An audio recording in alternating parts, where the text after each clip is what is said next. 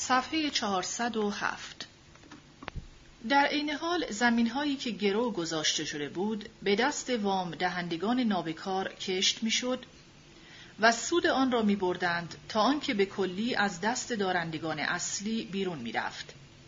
زمانی که در اثر فروگذاری از پرداخت باج کشتزارهای دیگری به دولت برگردانده می‌شد، پایوران رشوه‌خوار آنها را به همین وام دهندگان تبهکار اجاره می‌دادند.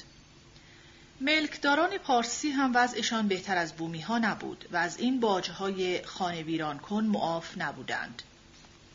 نتیجه ناگزیر آن این بود که سراسر این دوره با داستان شورش‌های مردمان زیر دست ستم دیده پر شده است.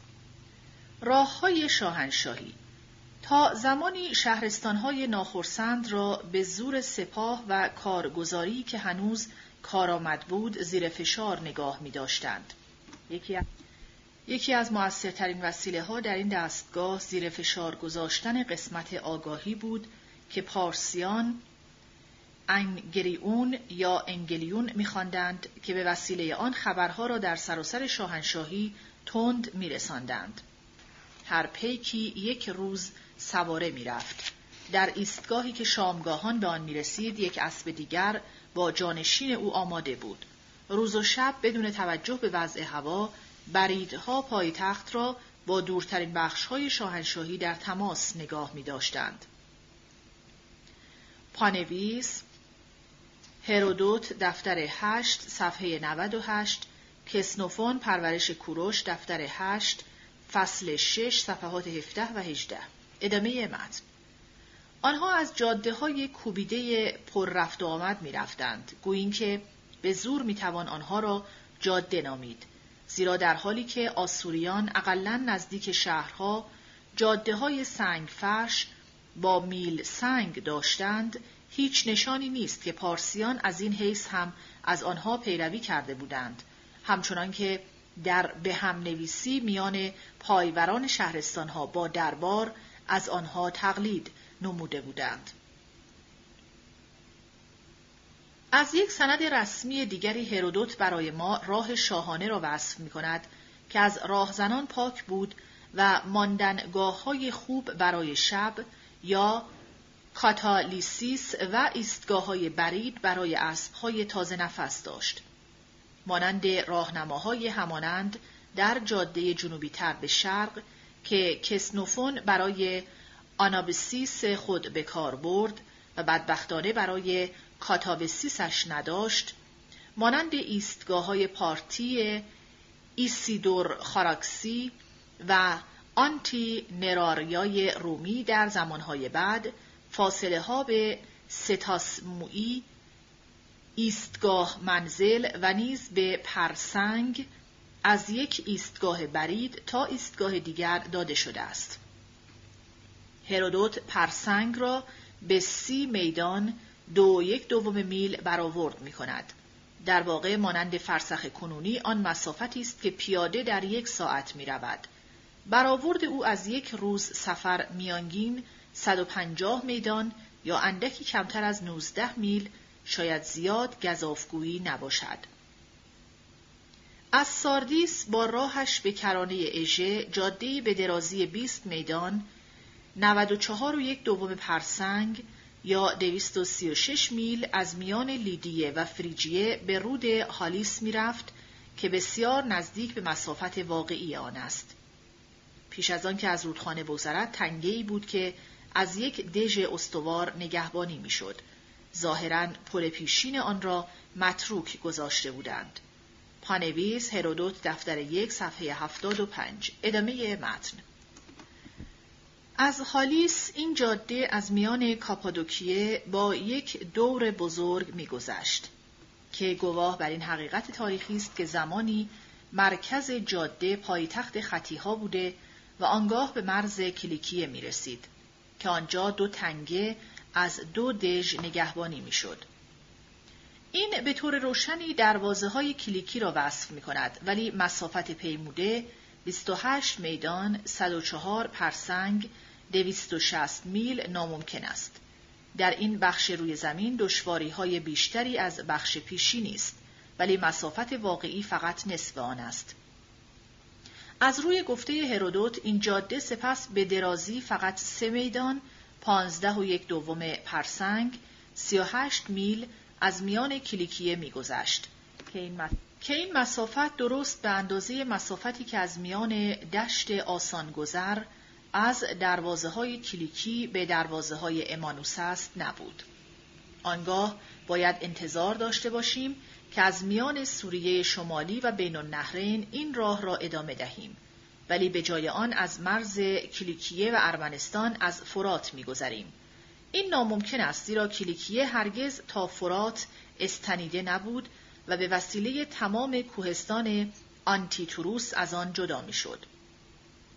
ولی اکنون در میابیم که چه پیش آمده.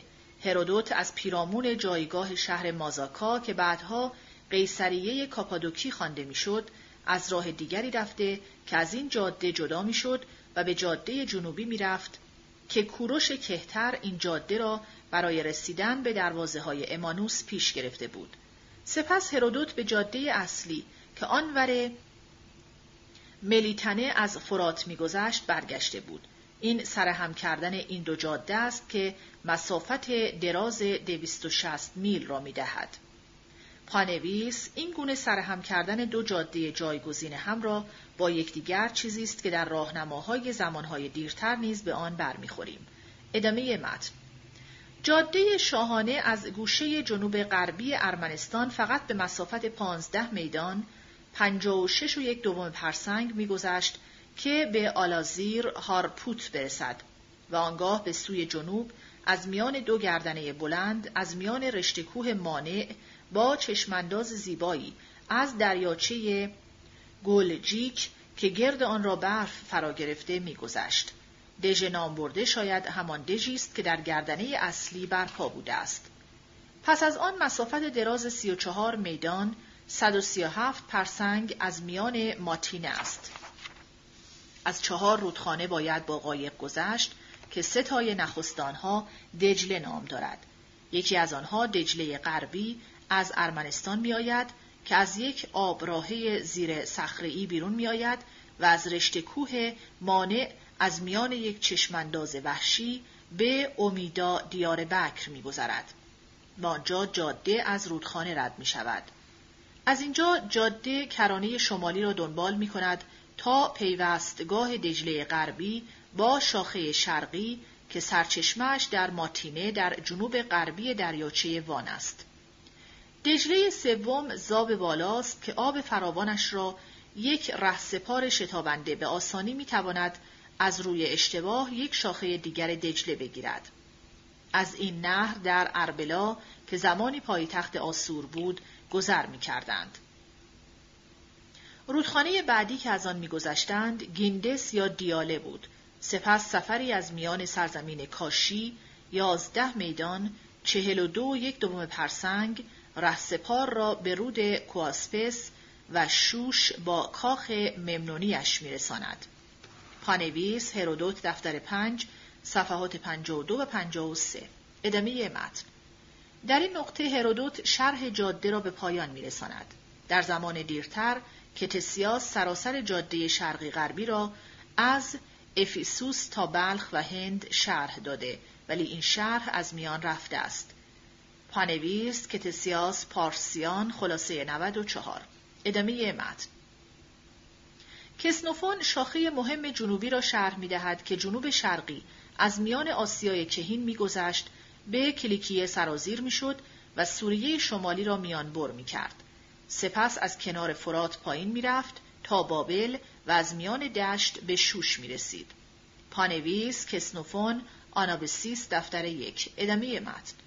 اگر به این جاده آخری امتداد جنوبی جاده بزرگ شرق باستانی را از میان سوریه و فلسطین به مصر بیفزاییم، شاهراهای شاهنشاهی پارسی را که همان اندازه برای داد و ستد مهم بود که برای حکومت دنبال کرده ایم. پانویس اومستد هیستوری آف پالستین اند سیریا پیج 43 FF. ادامه متن. صفحه 411. فصل 22 پیروزی از راه تدبیر چیمون و پریکلس در آتن. از زمان پیروزی بزرگ در اوریمدون، چیمون همچون راهنمای سیاست آتن شناخته شده بود. زمانی که بردگان سپارتی شوریدند، او آتنیها را واداشت که طبق شروط همپیمانی جنگی که در پلاتیه تشکیل شده بود، سپاهیانی به یاری سپارت بفرستند. زیرا به نظر او با وجود اتحادیه دلوس که به کمک خود او سازمان یافته بود، هنوز اتحادیه هلنی وجود داشت.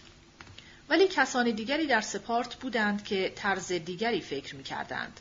کمک پیشنهاد شده آتن به طور توهین‌آمیزی رد شد و سربازان آتنی را به میهن خود پس فرستادند. با این وضع آشکار بود که بی‌اطمینانی روزافزون میان سپارت و آتن به جای باریکی خواهد کشید. میشد دلیل آورد که سپارت خودش همپیمانی جنگی را واخوانده است. در 462 همپیمانی‌های تازه‌ای با تسالی و با ارگوس به وجود آمده بود که هر دوی آنها هنگام جنگ با بربری‌ها به بدنامی طرفدار پارسیان شناخته شده بودند. نفوذ کیمون که هنوز به سیاست دوستانش نسبت به سپارت چسبیده بود، کاهش یافت و محافظه‌کاران زیر رهبری او تسلط خود را از دست دادند. افیالتس دموکرات‌ها را به قدرت رسانید. با پیروزی آنها کیمون در بهار 461 به تبعید رفت. ولی معنایش این نبود که آتن آماده شده بود که به طرز فکر دموکراتیک که دست به دست رسیده بود و آن دوستی با شاهنشاهی بربری بود برگردد. پریکلس که در سیاست درون میهن دموکرات بود، در دل خود هم بزرگمنش و هم خواهان فرمانروایی بر کشورهای دیگر بود. اگر در اصول اینطور نبود، در واقع اتحادیه دلوس در همان زمان هم به صورت شاهنشاهی آتنی در آمده بود و آتن نخستین کوشش یکی از همپیمانان را برای جدا شدن به سختی فرو نشانده بود. پریکلس از این بیم داشت که مبادا اردشیر برای بازیافتن شهرهای یونانی در آسیا که اکنون به آتن باج می پرداختند کوششی بکند، زیرا پارسیان از دست رفتن این شهرها را هرگز رسما نشناخته بودند. در دوره کوتاه رهبری افیالتس، یک ناوگان آتنی به فرماندهی خود او در جستجوی بیهوده برای ناوگان بزرگ پارسی به سوی شرق دریا را درنوردیده بود و پریکلس نیز از او پیروی کرد. بنابراین جنگ بر ضد بربری از سر گرفته شد و از این راه دلیلی برای درست بودن هدف اصلی اتحادیه دلوس نشان داده شد. با این همه برای این رهبر بزرگ دموکرات خطای سختی بود که به مخالفت با سیاست کهن دموکرات‌ها ادامه دهد. به یقین اگر واقعاً یک جنبش یا هدف یونانی وجود داشت، میشد نشان داد که اتحادیه دلوس با هر ناشایستگی و کاستی که داشت، یگانه پارسنگ ممکن مؤثر در برابر کشورگشایی پارسیان بود. ولی هنگامی که باج‌های سنگین در پی خود یک شور و جوشی به سوی میهن پرستی همراه می آورد که شورش‌های تازه‌ای را در سراسر شاهنشاهی برمی‌انگیخت، میهن پرستی یونانی محدود به شهر خدایی‌های فردی باز ماند. حتی در این حدود هم وفاداری بیشتر نسبت به حزب حس می‌شد تا نسبت به شهر، به ویژه زمانی که دسته مخالف سر کار بود.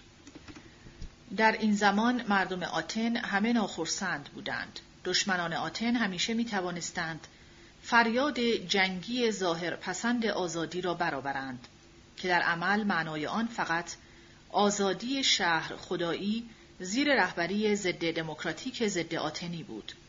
چون این وضعی درست مناسب سیاست پارسیان بود که مانند همیشه از پشتیبانی زر پارسی برخوردار بود. صفحه 413 شورش در مصر. اکنون که مذاکرات در شوش به جایی نرسیده بود، پریکلس ناوگانی از 200 کشتی فراهم آورد و در نظر داشت با تاخت آوردن به قبرس جنگ را از سر بگیرد. پیش از آن که راه دریا پیش بگیرند، فرصت بهتری برای نگران و پریشان ساختن پارس به دست آمد. این هرو یا ایناروس پسر پسامتیکوس و بنابراین گویا از خاندان کهن سایته از ماریه بالای فاروس یک پادشاهی نااستواری را بر لیبی ها در دست داشت. کمی پس از کتیبه‌ای که در وادی حمامات از پادشاهی اردشیر تاریخ گذاری شده، خبر شورش باکتریه یا بلخ رسید. به یاری یک مدعی دیگری به نام امرتیوس که او هم از سائیس بود، پانویس امرتیوس دوم شاه سائیس گویا نوه او باشد. ادامه متن.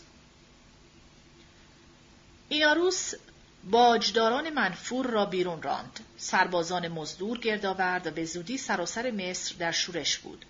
ایناروس سپس از آتن درخواست کمک کرد.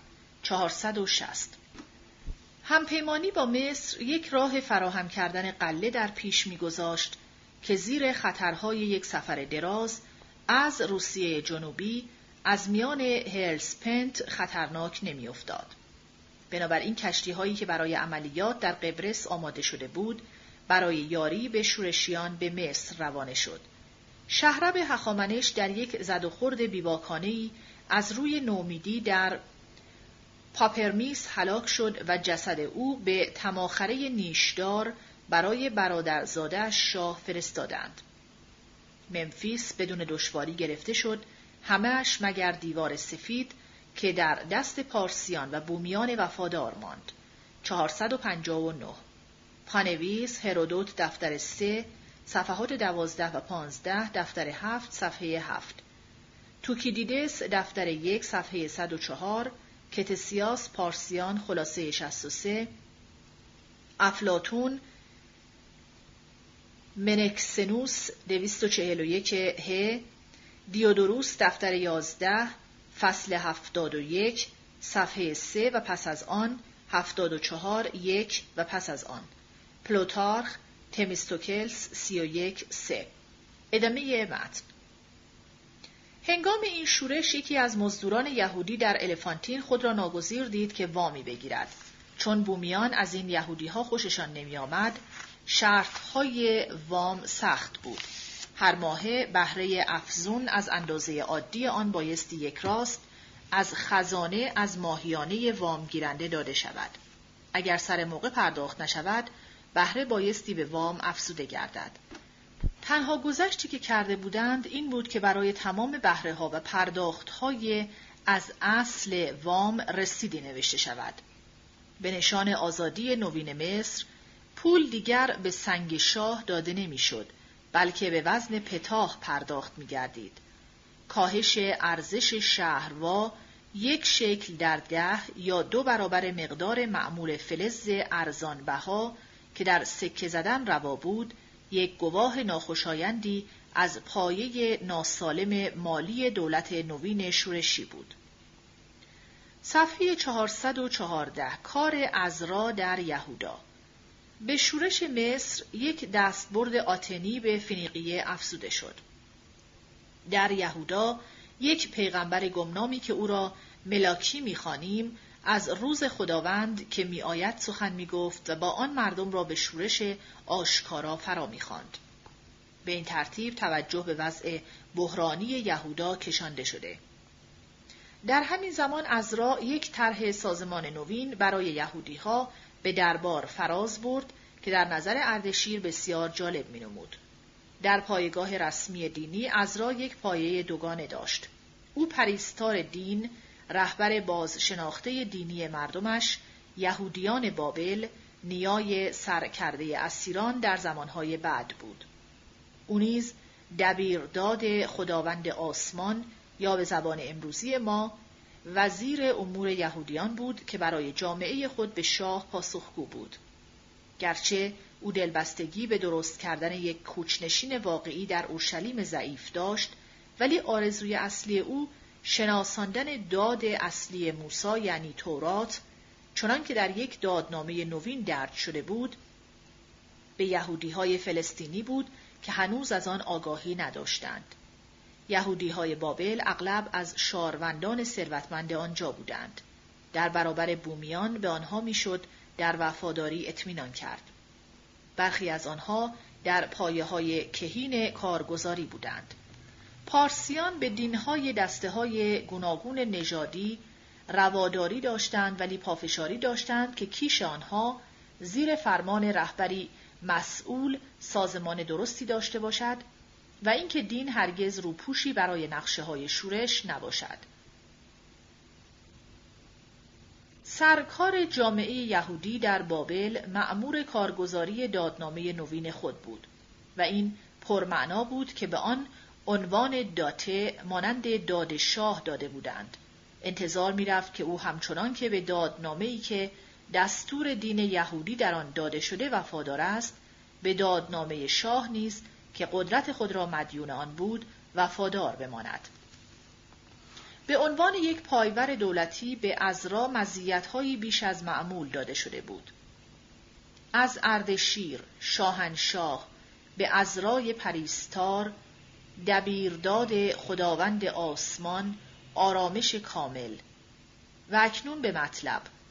فرمان می‌دهم که هر کدام از مردم اسرائیل و پریستارانشان و لاویان ایشان که در پادشاهی من هستند و بخواهند همراه تو به اورشلیم بروند، زیرا تو را شاه و 7 اندرزگر او فرستادند تا درباره یهودا و اورشلیم از روی داد خدایت که در دست توست به جستجو پردازی و سیموزری را که شاه و اندرزگران او برای خدای اسرائیل که خانه‌اش در اورشلیم است برات گذاری کردند و همه سیموزری را که در شهرستان بابل بیابی با براتهای رایگان مردم و پریستاران که برای خانه خدایشان که در اورشلیم است داده‌اند ببری.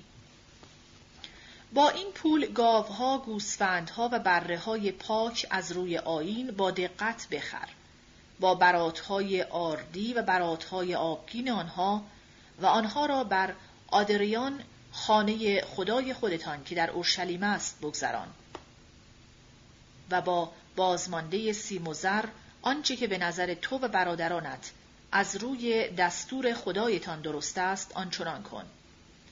همچنین آوندهایی را که برای آیین خانه خدایتان داده شده به پیشگاه خدای اورشلیم فراز بر و هر چه دیگر که در خانه خدایت به آن نیاز است که بایستی پیشکش کنی آن را از گنجینه شاه بده. و من اردشیر شاه به همه گنجوران ورارود فرمان می دهم که هرچه عزرای پریستار دبیرداد خدای آسمان از شما بخواهد باید با دقت کرده شود تا 100 قنطار سیم و تا 100 کر گندم و 100 بت می و تا 100 بت روغن و نمک هرچه بخواهد. هرچه خدای آسمان فرموده درست همان برای خانه خدای آسمان کرده شود، زیرا چرا بر پادشاهی پادشاه و پسرانش خشم فرود آید.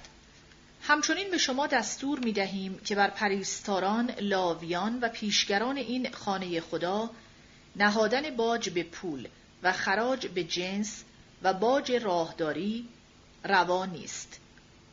باج راهداری گمرک تازه‌ای که پیوسته در سندهای همزمان در بابل از آن یاد شده. و تو ای عزرا از روی خرد خدایت یا دادنامه که در دست توست دادوران و وچرگران بگمار تا بر مردم ورارود دادوری کنند، بر آنهایی که داد خدای تو را میشناسند و آنهایی را که نمیدانند بیاموزند.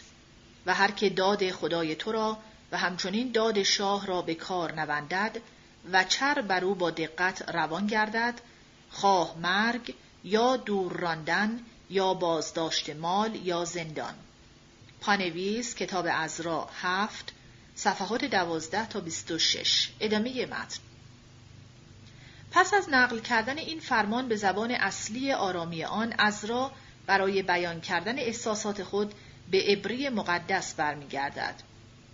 آفرین بر خداوند خدای پدران ما باد که این را در دل پادشاه نهاده است که خانه خداوند را که در اورشلیم است با شکوه گرداند و مرا در پیشگاه پادشاه و اندرزگران او و همه مهستان توانای پادشاه نیکیها بخشایش کرده.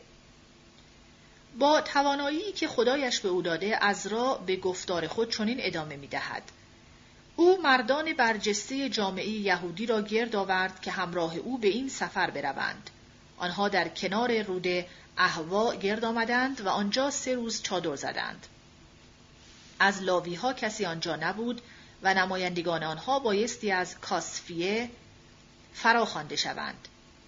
نخستین بار است که از کتسیفون تیسفون پایتخت بعدی یاد می شود.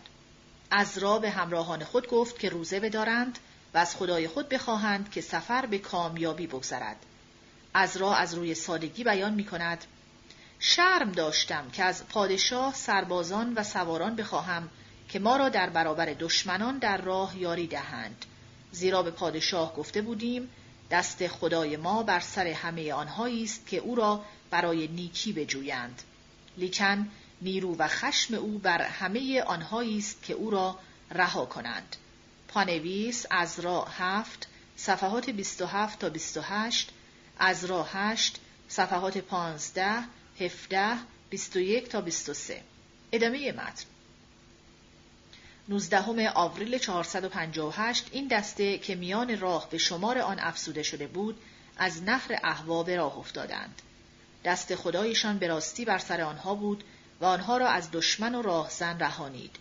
این سفر خسته کننده در 4 اوت به پایان رسید و 4 روز پس از آن عزرا، چنان که شایسته یک کارگزار کوشا بود، زر، سیم و آوندها را وزن کرد و به دست یک پریستار محلی سپرد. پانویس عزرا 7 9 عزرا 8 31 تا 32 و 31 تا 34. ادامه متن. در 2 اکتبر عزرا برای پیش نهادن دادنامه نوین آماده بود. طبعا این دادنامه به عبری باستانی نوشته شده بود، زیرا همه دستورهای مقدس اکنون به قانونگذار بزرگ موسی نسبت داده میشد و به همین اندازه هم طبیعی بود که بیشترینه شنوندگان عزرا آن را درست نمیفهمیدند، زیرا آنها به آرامی زبان روز سخن میگفتند. بنابراین از همان نخستین بار که یهودی‌های فلسطینی را با دادنامه نوین آشنا ساختند، رسم شد که گزارشی از آن به زبان روزانه زادگاهی داده شود. سخنان اصلی موسی ناچار به زبان مقدس از روی نوشته خوانده میشد، ولی گزارش آن گفته میشد و می توانیم یقین داشته باشیم که از همان آغاز یک نسخه نوشته آرامی برای کمک به ترجمانان و همچو پایندانی برای درست بودن گزارش فراهم شده بود. پانویس نحمیا باب 8 به ویژه آیه 8. ادامه متن. روز پس از روز خواندن و گزارش دادنامه ادامه یافت تا کار به انجام رسید. کار بزرگ عزرا انجام یافته بود و دادنامه موسی از آن پس چون نامه‌ای که بایسته باور کردن و فرمان بردن است پذیرفته گشت. درباره نفوذ آن ممکن نیست گزافگویی کرد. هر حدسی که درباره سازنده و نویسنده این دادنامه زده شود که در واقع دستهای بسیاری در طول سده‌ها در فراهم آوردن آن سهمی داشتند، عزرا به حق بنیادگذار 2 دین یهودی شناخته شده که فقط پایین‌تر از خود موسی است. او در جلوگیری دائم از فعالیت‌های پیغمبران که رؤیای آنها از یک پادشاهی ملی آینده بارها به خاطرشان برمیگشت کامیاب نشد، ولی او راه را برای یگانه سیاست امن برای رستگاری یهودیگری نشان داد و آن راه ترک کردن امیدهای میهن پرستانه، سازش با فرمان روایی سیاسی بیگانگان، وفاداری به نیرویی که سر کار است و پذیرفتن کامل مقام یگانه یهودی همچون نگاهبان قانون اخلاقی خدا بود. خوشبختانه برای جهان نسل‌های یکی پس از دیگری از اصول راهنمای او پیروی کردند. آن اقلیت واکنشی که گاهی پرچم ملیت جداگانه را بلند می‌کند، فقط به اندوه و پریشانی یهودی‌های دیگر افزوده است. کار بزرگ عزرا آوردن داد به انجام رسید. فقط به کار بستن و روان گردانیدن جزئیات آن باز ماند. از اصلاحاتی که به آنها نیاز بود، از همه بایسته‌تر و فوری‌تر ورانداختن زناشویی‌های آمیخته بود که در همه سده‌ها خطرناکترین تهدید به دین یهودی بود. در آمیختن تخمه مقدس با دختران امتهای سرزمین در جامعه‌ای که بیشترین آن مرد بود بخشودنی بود، ولی اینکه طبقه‌های بالا بیشتر در این امر گناهکار باشند بخشودنی نبود. فرگفتی بیرون داده شد که مردم در اورشلیم گردایند. سزای غیبت، ضبط مال و بیرون راندن از جامعه. صفحه 418. فرگفتی بیرون داده شد که مردم در اورشلیم گردایند. سزای غیبت، ضبط مال و بیرون راندن از جامعه بود. این انجمن در 19 دسامبر 458 زیر باران گرد آمد و اصل طلاق دادن زنهای بیگانه پذیرفته شد. بررسی هر مورد جداگانه به تفصیل در 3 دسامبر آغاز شد و در 27 مارس 457 پایان یافت.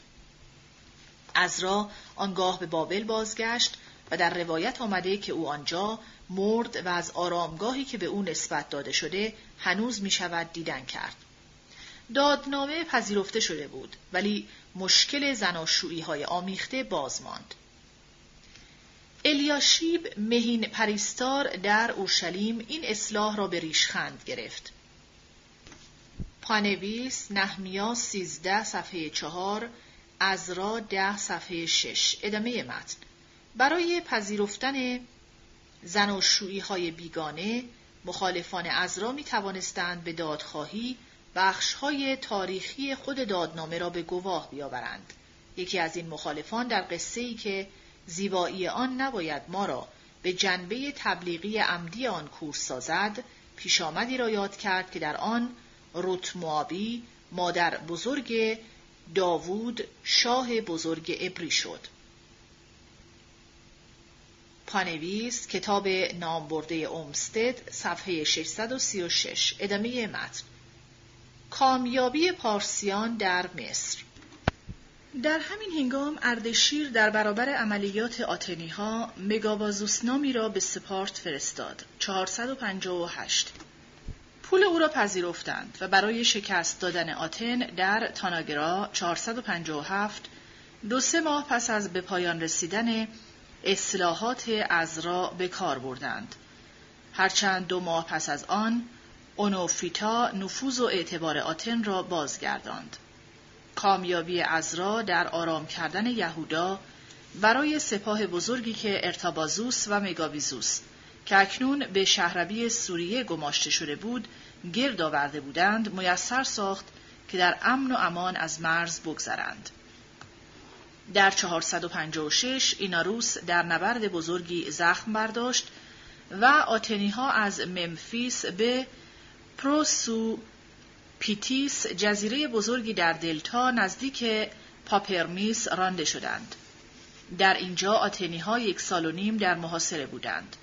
چون کانالی که 2 بازوی نیل را به هم می‌پیوست و جزیره را تشکیل می‌داد آبش کشیده شد، آتنیها کشتی‌های خود را سوزاندند. چند تنی از آنها به سیرنه گریختند. به بازمانده‌ها مگابیزوس وعده داد که در امن به میهن خود بازگردند و آنها تسلیم شدند. و همچنین ایناروس که به قول شرف پارسیان اطمینان کرد گردن نهاد. البو یک جزیره کوچک که به زور 1 میل مربع بود تنها مرکزی ماند که از آن امرتیوس می توانست به مردابهای دلتا دست برد بزند. تانیراس پسر ایناروس و پاوسیریس پسر امرتیوس رسما به جای پدرانشان به عنوان امیران کوچک زیردست گماشته شدند. ارسامس شهرب نوین با یک نیروی بزرگ کشتی‌های فنیقی و سپاهیان زمینی سر رسید. آتن 1 ناو گروه کمکی از 50 کشتی سردیفی به فرماندهی خاریت میدیس فرستاده بود. چون نمی‌دانست که ایستادگی آتنی‌ها در هم شکسته است، این فرمانده بیکفایت در دهانه مندسی نیل به بندر درآمد. ارسامس با نیروی یکی شدهش تاخت برد و چند تنی از تباه شدن گریختند. مگابیزوس به پیروزی به شوش بازگشت و ایناروس و سرکردگان یونانی را همراه خود برد. شهربانوی مادر شاه، امستریس وحشی، کشتن آنها را خواستار شد، ولی دامادش مگابیزوس یادآور شد که به قول خود پابند است و تا زمانی کشتن این اسیران به تأخیر افتاد. 454 صفحه 419 شاهنشاهی آتنی. در اوج پیروزیش آتن یک لطمه خرد کننده‌ای خورده بود. آتنیها همان اندازه افسرده شدند که پیش از آن شادمان و خوش بودند. با آخرین پیروزی پارس، مدیترانه شرقی بار دیگر یک دریاچه فنیقی شده بود. به محض اینکه سر زبانها افتاد که یک ناوگان فنیقی دارد نزدیک می شود، آتنیها با لرز و ترس به شتاب گنجینه اتحادیه را از دلوس که در معرض بود به جای امنی در آکروپولیس آتن بردند. این انتقال نشان ناپدید شدن آخرین ادعا به برابر بودن اعضای اتحادیه دلوس بود و درآمدن این اتحادیه به صورت شاهنشاهی آتنی از سیاهه باجگزاران که کمک پرارزشی برای تاریخ نویس است و در تابستان 454 آغاز شد پیداست. آتن دیگر رمقی برای جنگیدن نداشت. زمانی که آتن یک قانون اساسی به اریتره داد، اعضای شورا بایستی سوگند می‌خوردند که هرگز آنهایی را که به طرف مادیها فرار می‌کنند پس نخواهند پذیرفت. میلتوس به همپیمانی با پارسیان بازگشت. یک فنیقی سالامیس را از دست اوانتس بیرون آورد و او روی سکه‌هایش گاهی زبان بومی خود و گاهی گویش قبرسی را با خط یونانی به کار می‌برد.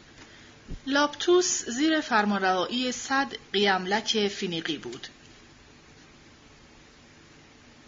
بعلمک اول کمی پس از پایان جنگ بزرگ شاه کیوتیوم شده بود. او روی سکه های خود ملغارت لخت شهر سور را با پوست شیر و کمانش آورد و در پشت سکه یک شیر قرنده نشسته و نام خود را جای داد. به یاری پارسیان بعلمک به ایدالیوم تاخت برد ولی شکست خورد. شاه آنجا ستا سیکی پروس، اوناسیلوس پزشک، پسر اوناسیکی پروس و برادرانش را که از زخمیهای جنگ با مادیها پرستاری کردند گرامی داشت. کیمون در اوایل 451 از تبعید 10 ساله‌اش بازگشت. زیر نفوذ او پیمانی که با ارگوس بسته شده بود پس خوانده شد و با سپارت صلح موقت کردند. آتن داشت به روش محافظه‌کاران برمیگشت و یک سیاست ضد پارسی فعالتری انتظار می‌رفت. ارتمیوس پسر پیتوناکس، گماشته زلیای کاپادوکی و دوست و مهمان رسمی آتن بود. او با پول کافی به یونان فرستاده شده بود که جلوی این تمایل را بگیرد. آتنی‌های خشمگین رأی دادند که او خودش و خانواده‌اش رسوا و دشمن مردم آتن و هم پیمان‌هایشان شناخته شوند، زیرا او زر از جانب مادی‌ها به پلپونسه آورد. یک لوح پرنگ که این فرمان بر آن کنده شده بود در آکروپولیس گذاشته شد که در سده بعد سخنرانان چه بسا به آن باز می‌گشتند و آن را ذکر می‌کردند. پس از این پیروزی محافظه‌کاران انتظار می‌رفت که در آغاز سال 450 به از سر گرفتن جنگ رأی داده شود و اینکه فرماندهی به کیمون سپرده شود. 60 کشتی برای امرتیوس که هنوز در مرداب‌های مصر ایستادگی می‌کرد فرستاده شد. بازمانده 200 کشتی سردیفی که به فرستادن آنها رأی داده شده بود، همراه کیمون به قبرس روانه شدند و کیمون این جزیره را در دست ارتابازوس با 300 کشتی از فنیقیه که با سپاهیان کلیکی مگابیزوس پشتیبانی میشد به پارسیان وفادار یافت. با آنکه شمار آنها آشکارا کمتر بود، کیمون در تاخت آوردن به خود دودلی راه نداد. ماریوم گرفته شد و کیتیوم زیر محاصره بود که آذوقه تمام شد. کیمون مرد و محاصره ترک شد. 449 زمانی که یک حمله زمینی و دریایی با هم پس زده شد، مرهمی بر خودپسندی آتنیها گذاشته شد، ولی ناوگان به میهن بازگشت و در راه گروهی را که برای کمک به امرتیوس فرستاده شده بود همراه خود برگردانید. پس از عقب نشینی آتنیها، پسر بعلملک از بعل سرانجام ایدالیوم را زیر فرمان آورد. همچون نمادی از پیروزی کیتیوم، او به جای شیر گستاخ سکه های پدرش، شیر پیروزگر فینیقی را در حالی که گوزن یونانی را می‌بلعد گذاشت. صفحه 422. صلح کالیاس. اکنون که کیمون که یکسره از اصول سیاست ضد پارسی پیروی می‌کرد از میان رفته بود، دیگر نمی‌توانست مخالفت سختی با پیشنهاد صلح وجود داشته باشد. منطق خشک پیشامدها سرانجام به پرکلس ثابت نمود که آتن با پشتیبانی اتحادیه دلوس که همکنون نشانه‌های تهدید به از همپاشیدگی از آن هویدا بود، نمی‌توانست با منابع بیکران شاهنشاهی بربری رقابت کند. هر دو شاهنشاهی به این پی برده بودند که زد و خوردهای مرزی در برابر این حقیقت بیگمان که سپارت با اتحادیه پلوپانسیش دشمن مشترک هر دو بود، اهمیت کمی داشت. برای پرهیز از مداخله سپارت به سود هر دوی آنها بود که شالوده یک صلح دوامداری را بریزند که امکان اختلاف‌های مرزی به حد اقل بکاهد. در اوایل 449 فرستادگانی به سرپرستی کالیاس به شوش گسیل شدند. با یک پیشامد طرح شده بیگمان، در همان زمان فرستادگانی از ارگوس همپیمان آتن پیدا شدند. ارگوسی ها دوستی پیشین خود را با پدر شاه به اردشیر یادآوری کردند و پرسیدند که آیا آن دوستی هنوز پابرجاست یا شاه اکنون آنها را دشمن می شمارد. به آنها اطمینان داده شد. به یقین پابرجاست. هیچ شهری را بیش از ارگوس دوست خود نمی شمارم. پانویس هرودوت دفتر 7 صفحه 151. ادامه متن. می توانیم اطمینان داشته باشیم که با کمک آرگوسی ها، کالیاس و فرستادگان همراه او پیمانی را با اردشیر ترتیب دادند که از آن پس میان یونانیان به نام او خوانده میشد. هر دو طرف گذشت‌هایی کردند تا به این شاهکار سیاستمداری خردمندانه رسیدند. خود صلح بر پایه وضع پیش از جنگ بسته شد. پارسیان برای نخستین بار از دست رفتن شهرهای یونانی را در آسیا که در شاهنشاهی آتنی پذیرفته شده بودند شناختند و آتن هم به نوبه خود ادعای آزادسازی شهرهایی را که به حق از آن شاه بزرگ بود رها کرد. معنای این کار این نبود که این شهرهای یونانی از روی سخت دلی به سرنوشت خود واگذار شده بودند. آنها که زیر فرمانروایی آتن بودند البته خود مختاری داشتند که پایندان آن قانون اساسی اتحادیه دلوس بود که هرگز رسما انکار نشده بود، ولی طبعاً آتن بهتر می‌دانست که این خود مختاری از راه یک حکومت میهنی دموکراتیک اجرا شود. هنوز هم استثناهای حکومت‌های محافظه‌کار وجود داشت.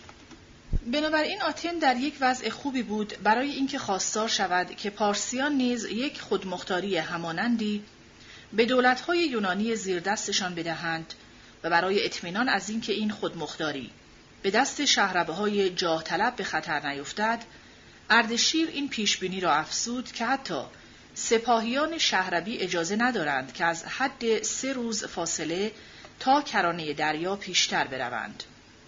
در اتحادیه دلوس سهم کمکی که هر یک از دولت‌های همپیمان می‌پرداختند، از طرف نیرویی که به رهبری آن رأی داده شده بود برآورد می‌شد و چون اتحادیه به صورت شاهنشاهی درآمد، این سهم‌های کمکی به باج تبدیل شد و برآورد هر یک افزایش یافت. شهرهایی که زیر دست پارسیان ماندند خوشبخت‌تر بودند. اردشیر وعده داد که باج آنها همان خواهد بود که 2 نسل پیش پس از شورش تقریباً فراموش شده یونیه بر آنها بسته شده بود و این باج اکنون به اندازه‌ای نسبت به رونق و برومندی افزایش یافته شهرهای یونانی زیر فرمانروایی پارسیان کم بود که بیش از اسمی نبود. برای از پیش پا برداشتن اختلاف‌های آینده، دو طرف پیمان با تدبیر نقشه یک منطقه آزاد از دخالت لشکری را در زمین‌های مرز دو شاهنشاهی پذیرفتند. کاوش‌های اخیر در ویرانه‌های همزمان نشان می‌دهد که چگونه فرمان جلوگیری از دژسازی کاملا نگاه داشته شد و چگونه در نتیجه آن شهرها برومند و با رونق شدند.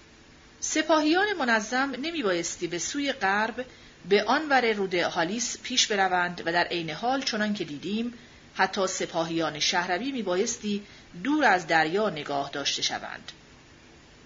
ناوگان بزرگ رها شده بود که از هم بپاشد و دیگر اهمیتی نداشت که از آن پس فعالیت‌های آن محدود به مدیترانه شرق فاسلیس، رود نسوس، صخره‌های کیانی و جزیره‌های کالدونی شده بود. می‌توانیم اطمینان داشته باشیم که این پیمان نیز ناوگان آتنی را به همین روش محدود می‌ساخت.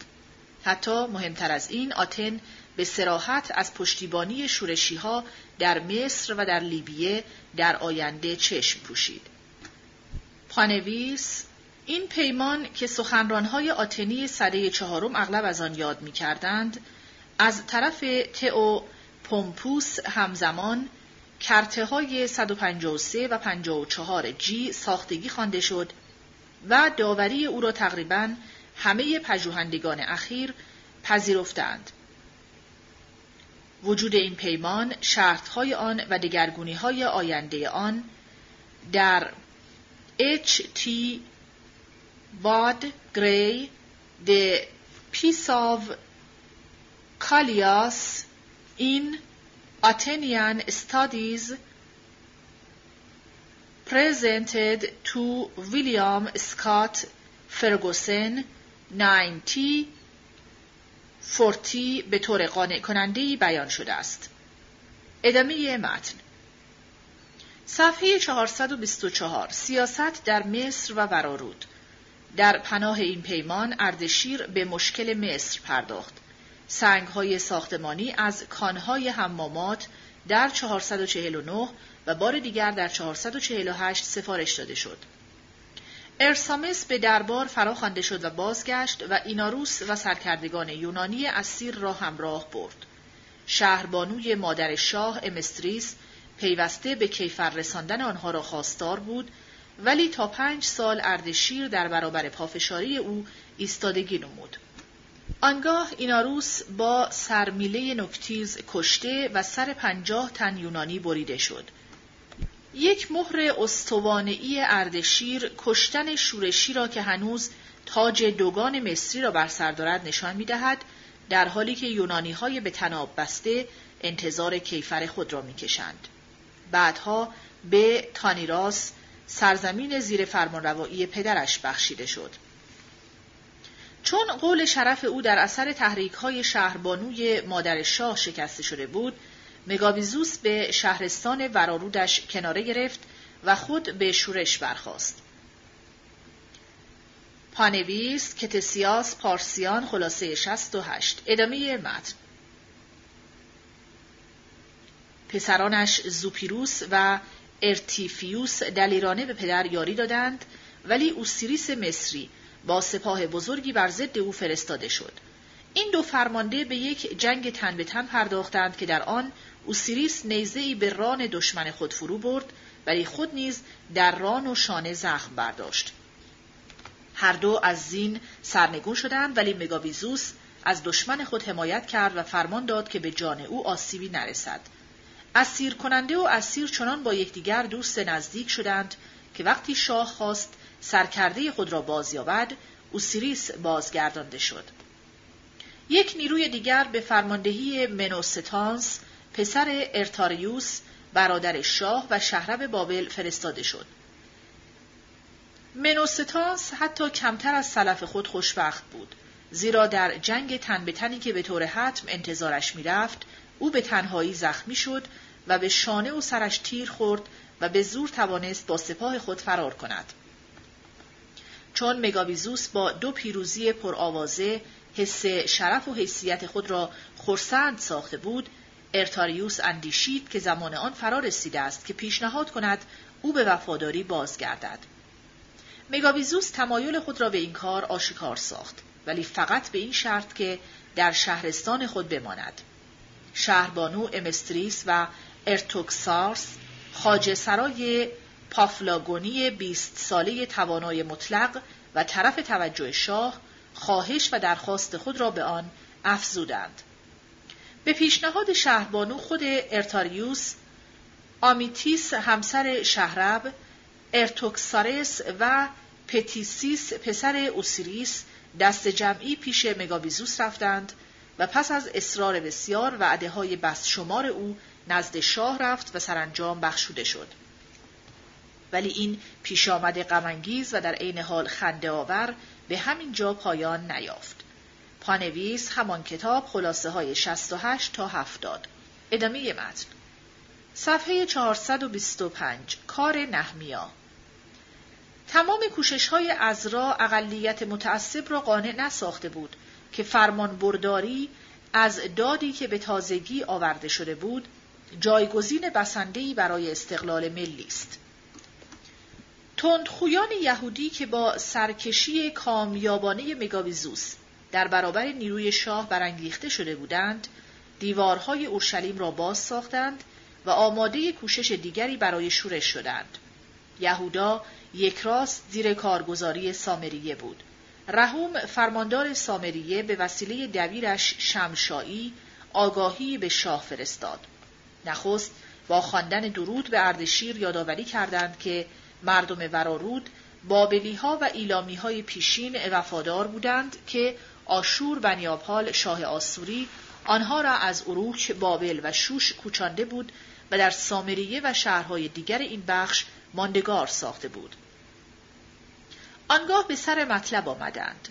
به پادشاه دانسته شود که یهودی‌هایی که از سوی تو آمدند، همراهان عزرا، به اورشلیم رسیدند که شهری شورش‌انگیز و زشتکار است.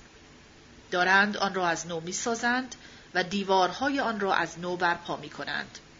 پادشاه بداند که اگر آن از نو ساخته شود و دیوارهای آن به انجام برسد، نه باج نقد، نه خراج جنس و نه راهداری خواهند پرداخت و در پایان برای پادشاهان زیان بخش خواهد بود.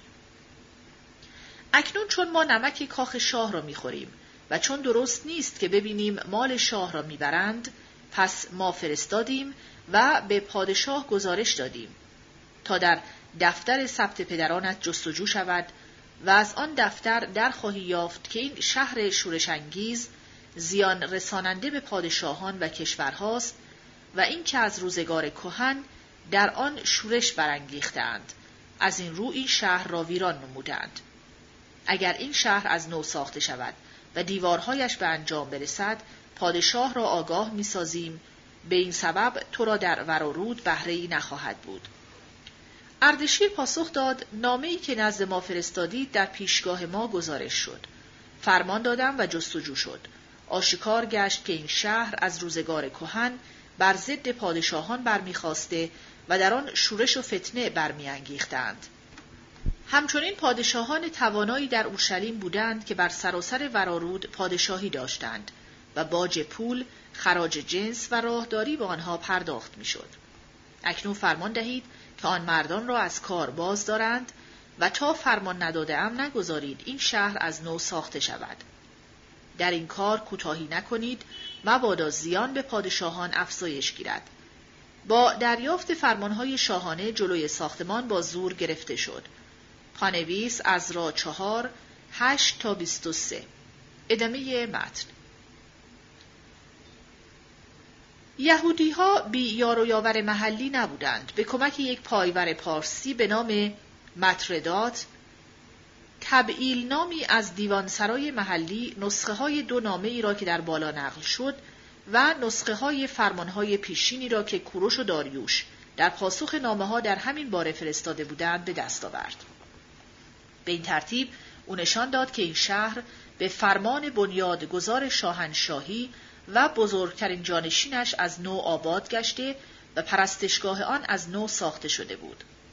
او نیز نشان داد که مسئله حقوق یهودی‌ها پیش از آن پیش آمده بود و داریوش بر پایه فرمان پیشین کوروش به سود یهودی‌ها به آن پایان داده بود. این سند که به خط مقدس باستانی عبری نوشته شده بود، به خط تازه‌تر آرامی که هنوز در یهودا کم به کار برده میشد، برگردانیده گشت و در یک دادخواست رسمی به اردشیر گنجانده شد. خود دادخواست به آرامی زبان رسمی دبیر خانه شاهانه نوشته شد. پانویس از را 4:7-23، از را 5:3-6. ادامه متن. چون رحوم مقام رسمی را در دست داشت، نامه را فقط به وسیله یک نمایندگی خصوصی میشد به شوش فرستاد. سرکار این نمایندگی حنانی بود، پسر حکلیا برادر نهمیا، پیاله‌بر اردشیر که نفوذش بایستی کارگر باشد.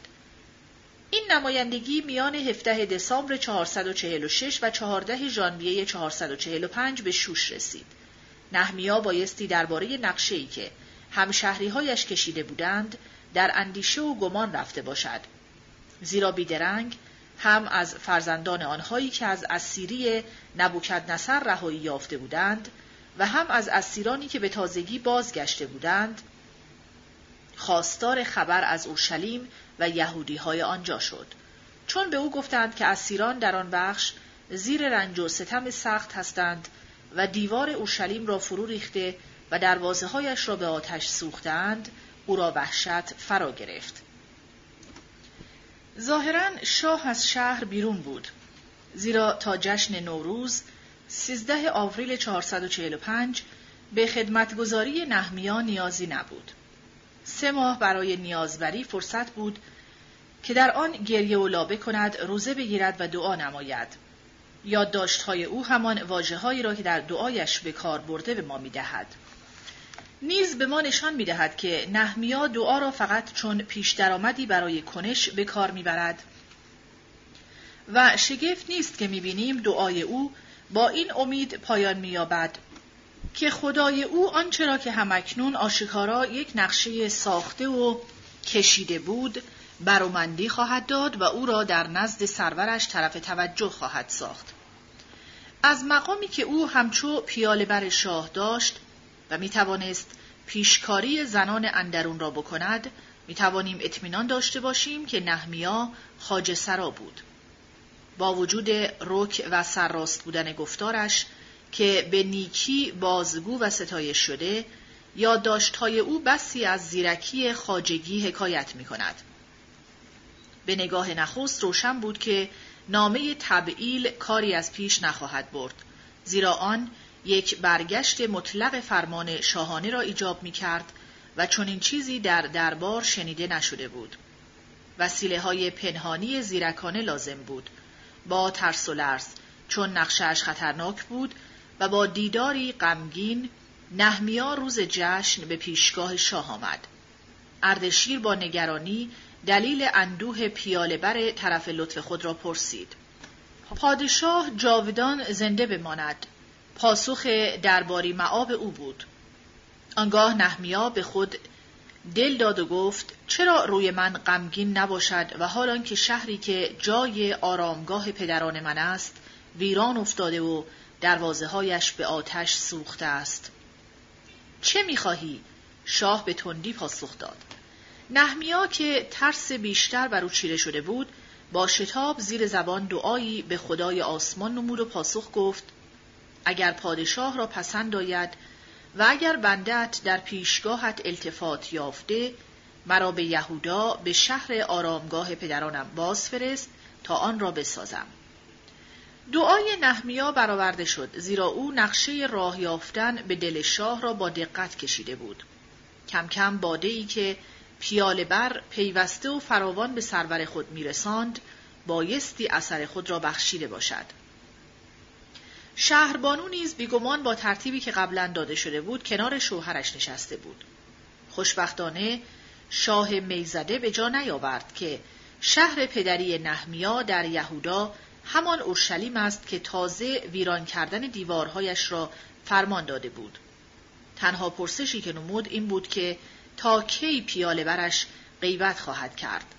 زمانش معین گشت و او اجازه سفر یافت. نهمیا دیگر وقت برباد نداد.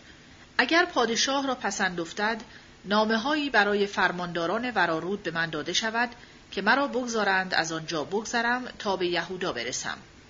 همچنین نامه‌ای برای آصاف، نگاهبان پردیز شاهانه، تا چوب برای تیرهای دروازه‌های کوشک پرستشگاه در همان جایگاه بعدی باروی آنتونیا و برای دیوار شهر و برای خانه‌ای که در آن خواهم ماند به من بدهد. درخواست نهمیا به این صورتی که به شاه داده شد بی آزار به نظر می رسید و بار دیگر اجازه داده شد. برای براه افتادن دیگر وقت تلف نشد. ایمان نهمیا برابر با عزرا نبود و او بهتر دانست که از سواران شاه همراه ببرد. چون مگابیزوس سوریه را ترک کرده بود که با شاه آشتی کند، نهمیا در رسیدن به فرمانداران نوین ورارود به هیچ دشواری برنخورد و اجازه نامه شاهانه را به آنها فراز برد.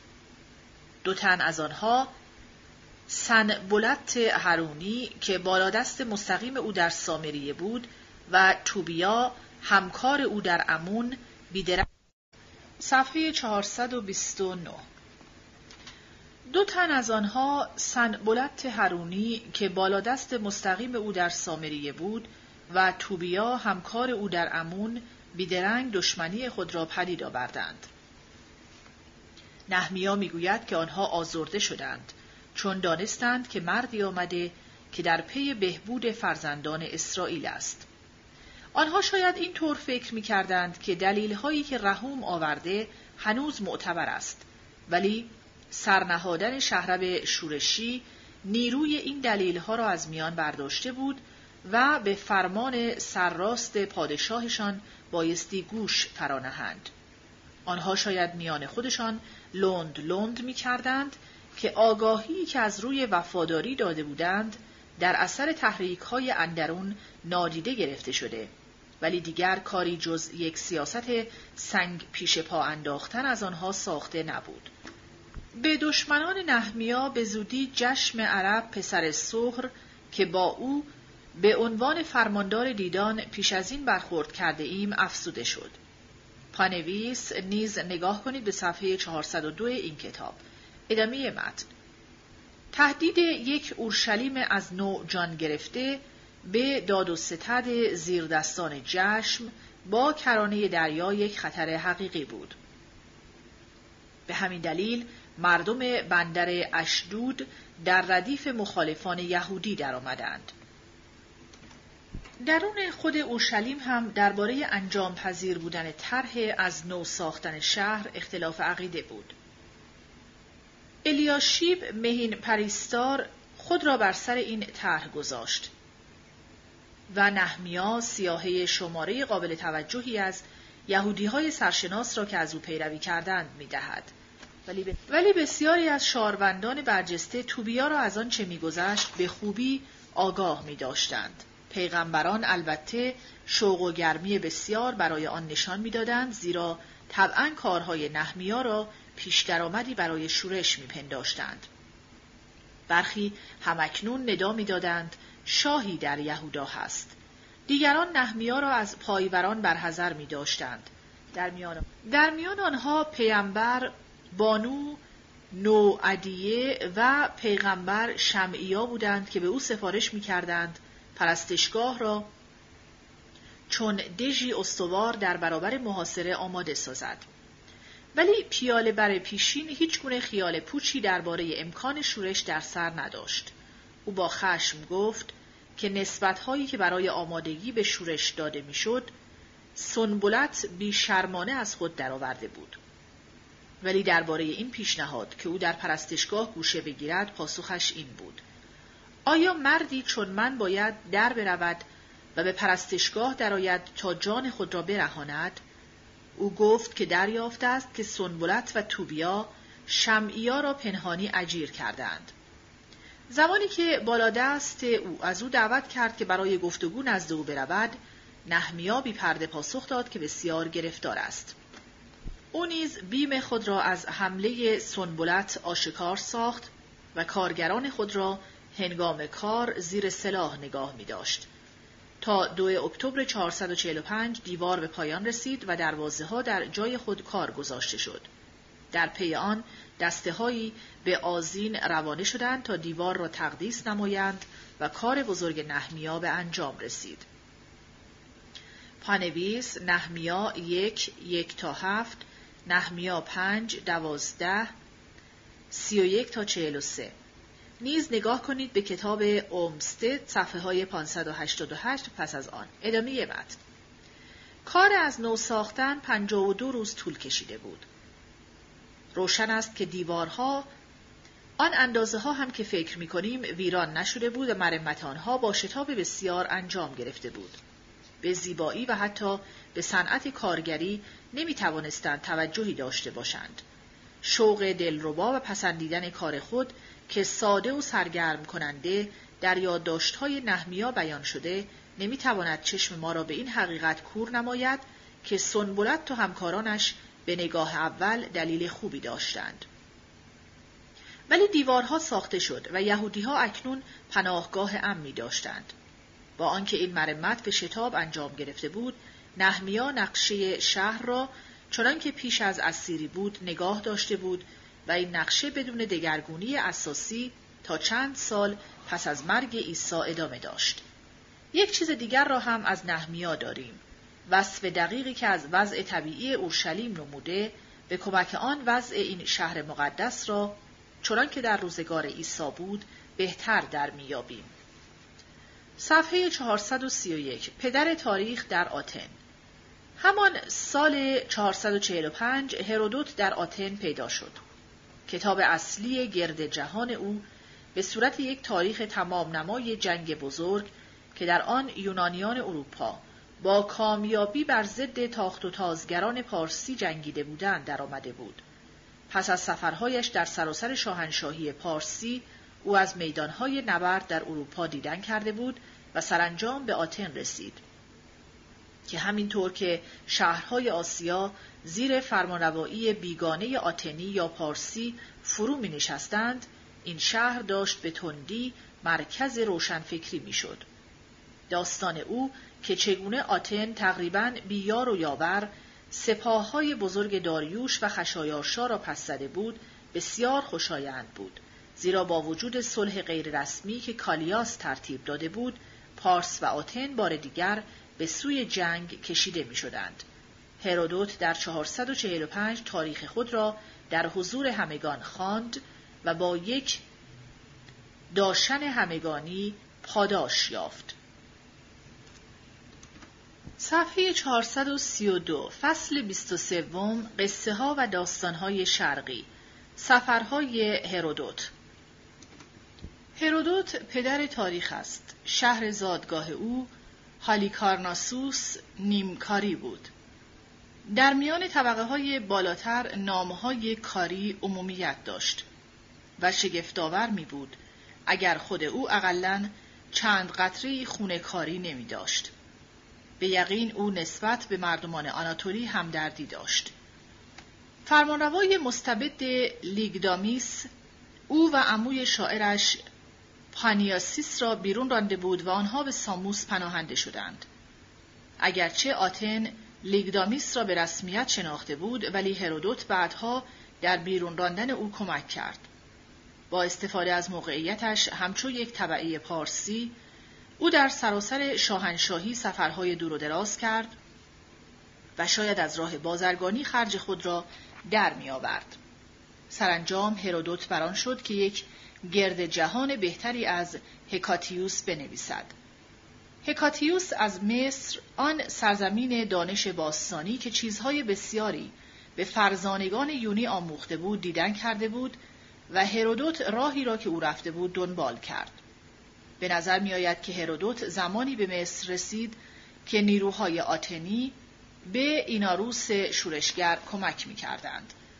459 تا 456 و او آمد و آماده بود که زیر تأثیر مصر قرار بگیرد هیچ کشوری، هرودوت میگوید، به این اندازه جاهای دیدنی شگفت‌آور ندارد.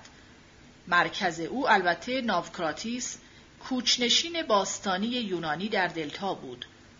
گلدانی که با نام او هدیه شده هنوز هست و گواه بر دیدار او از مصر است.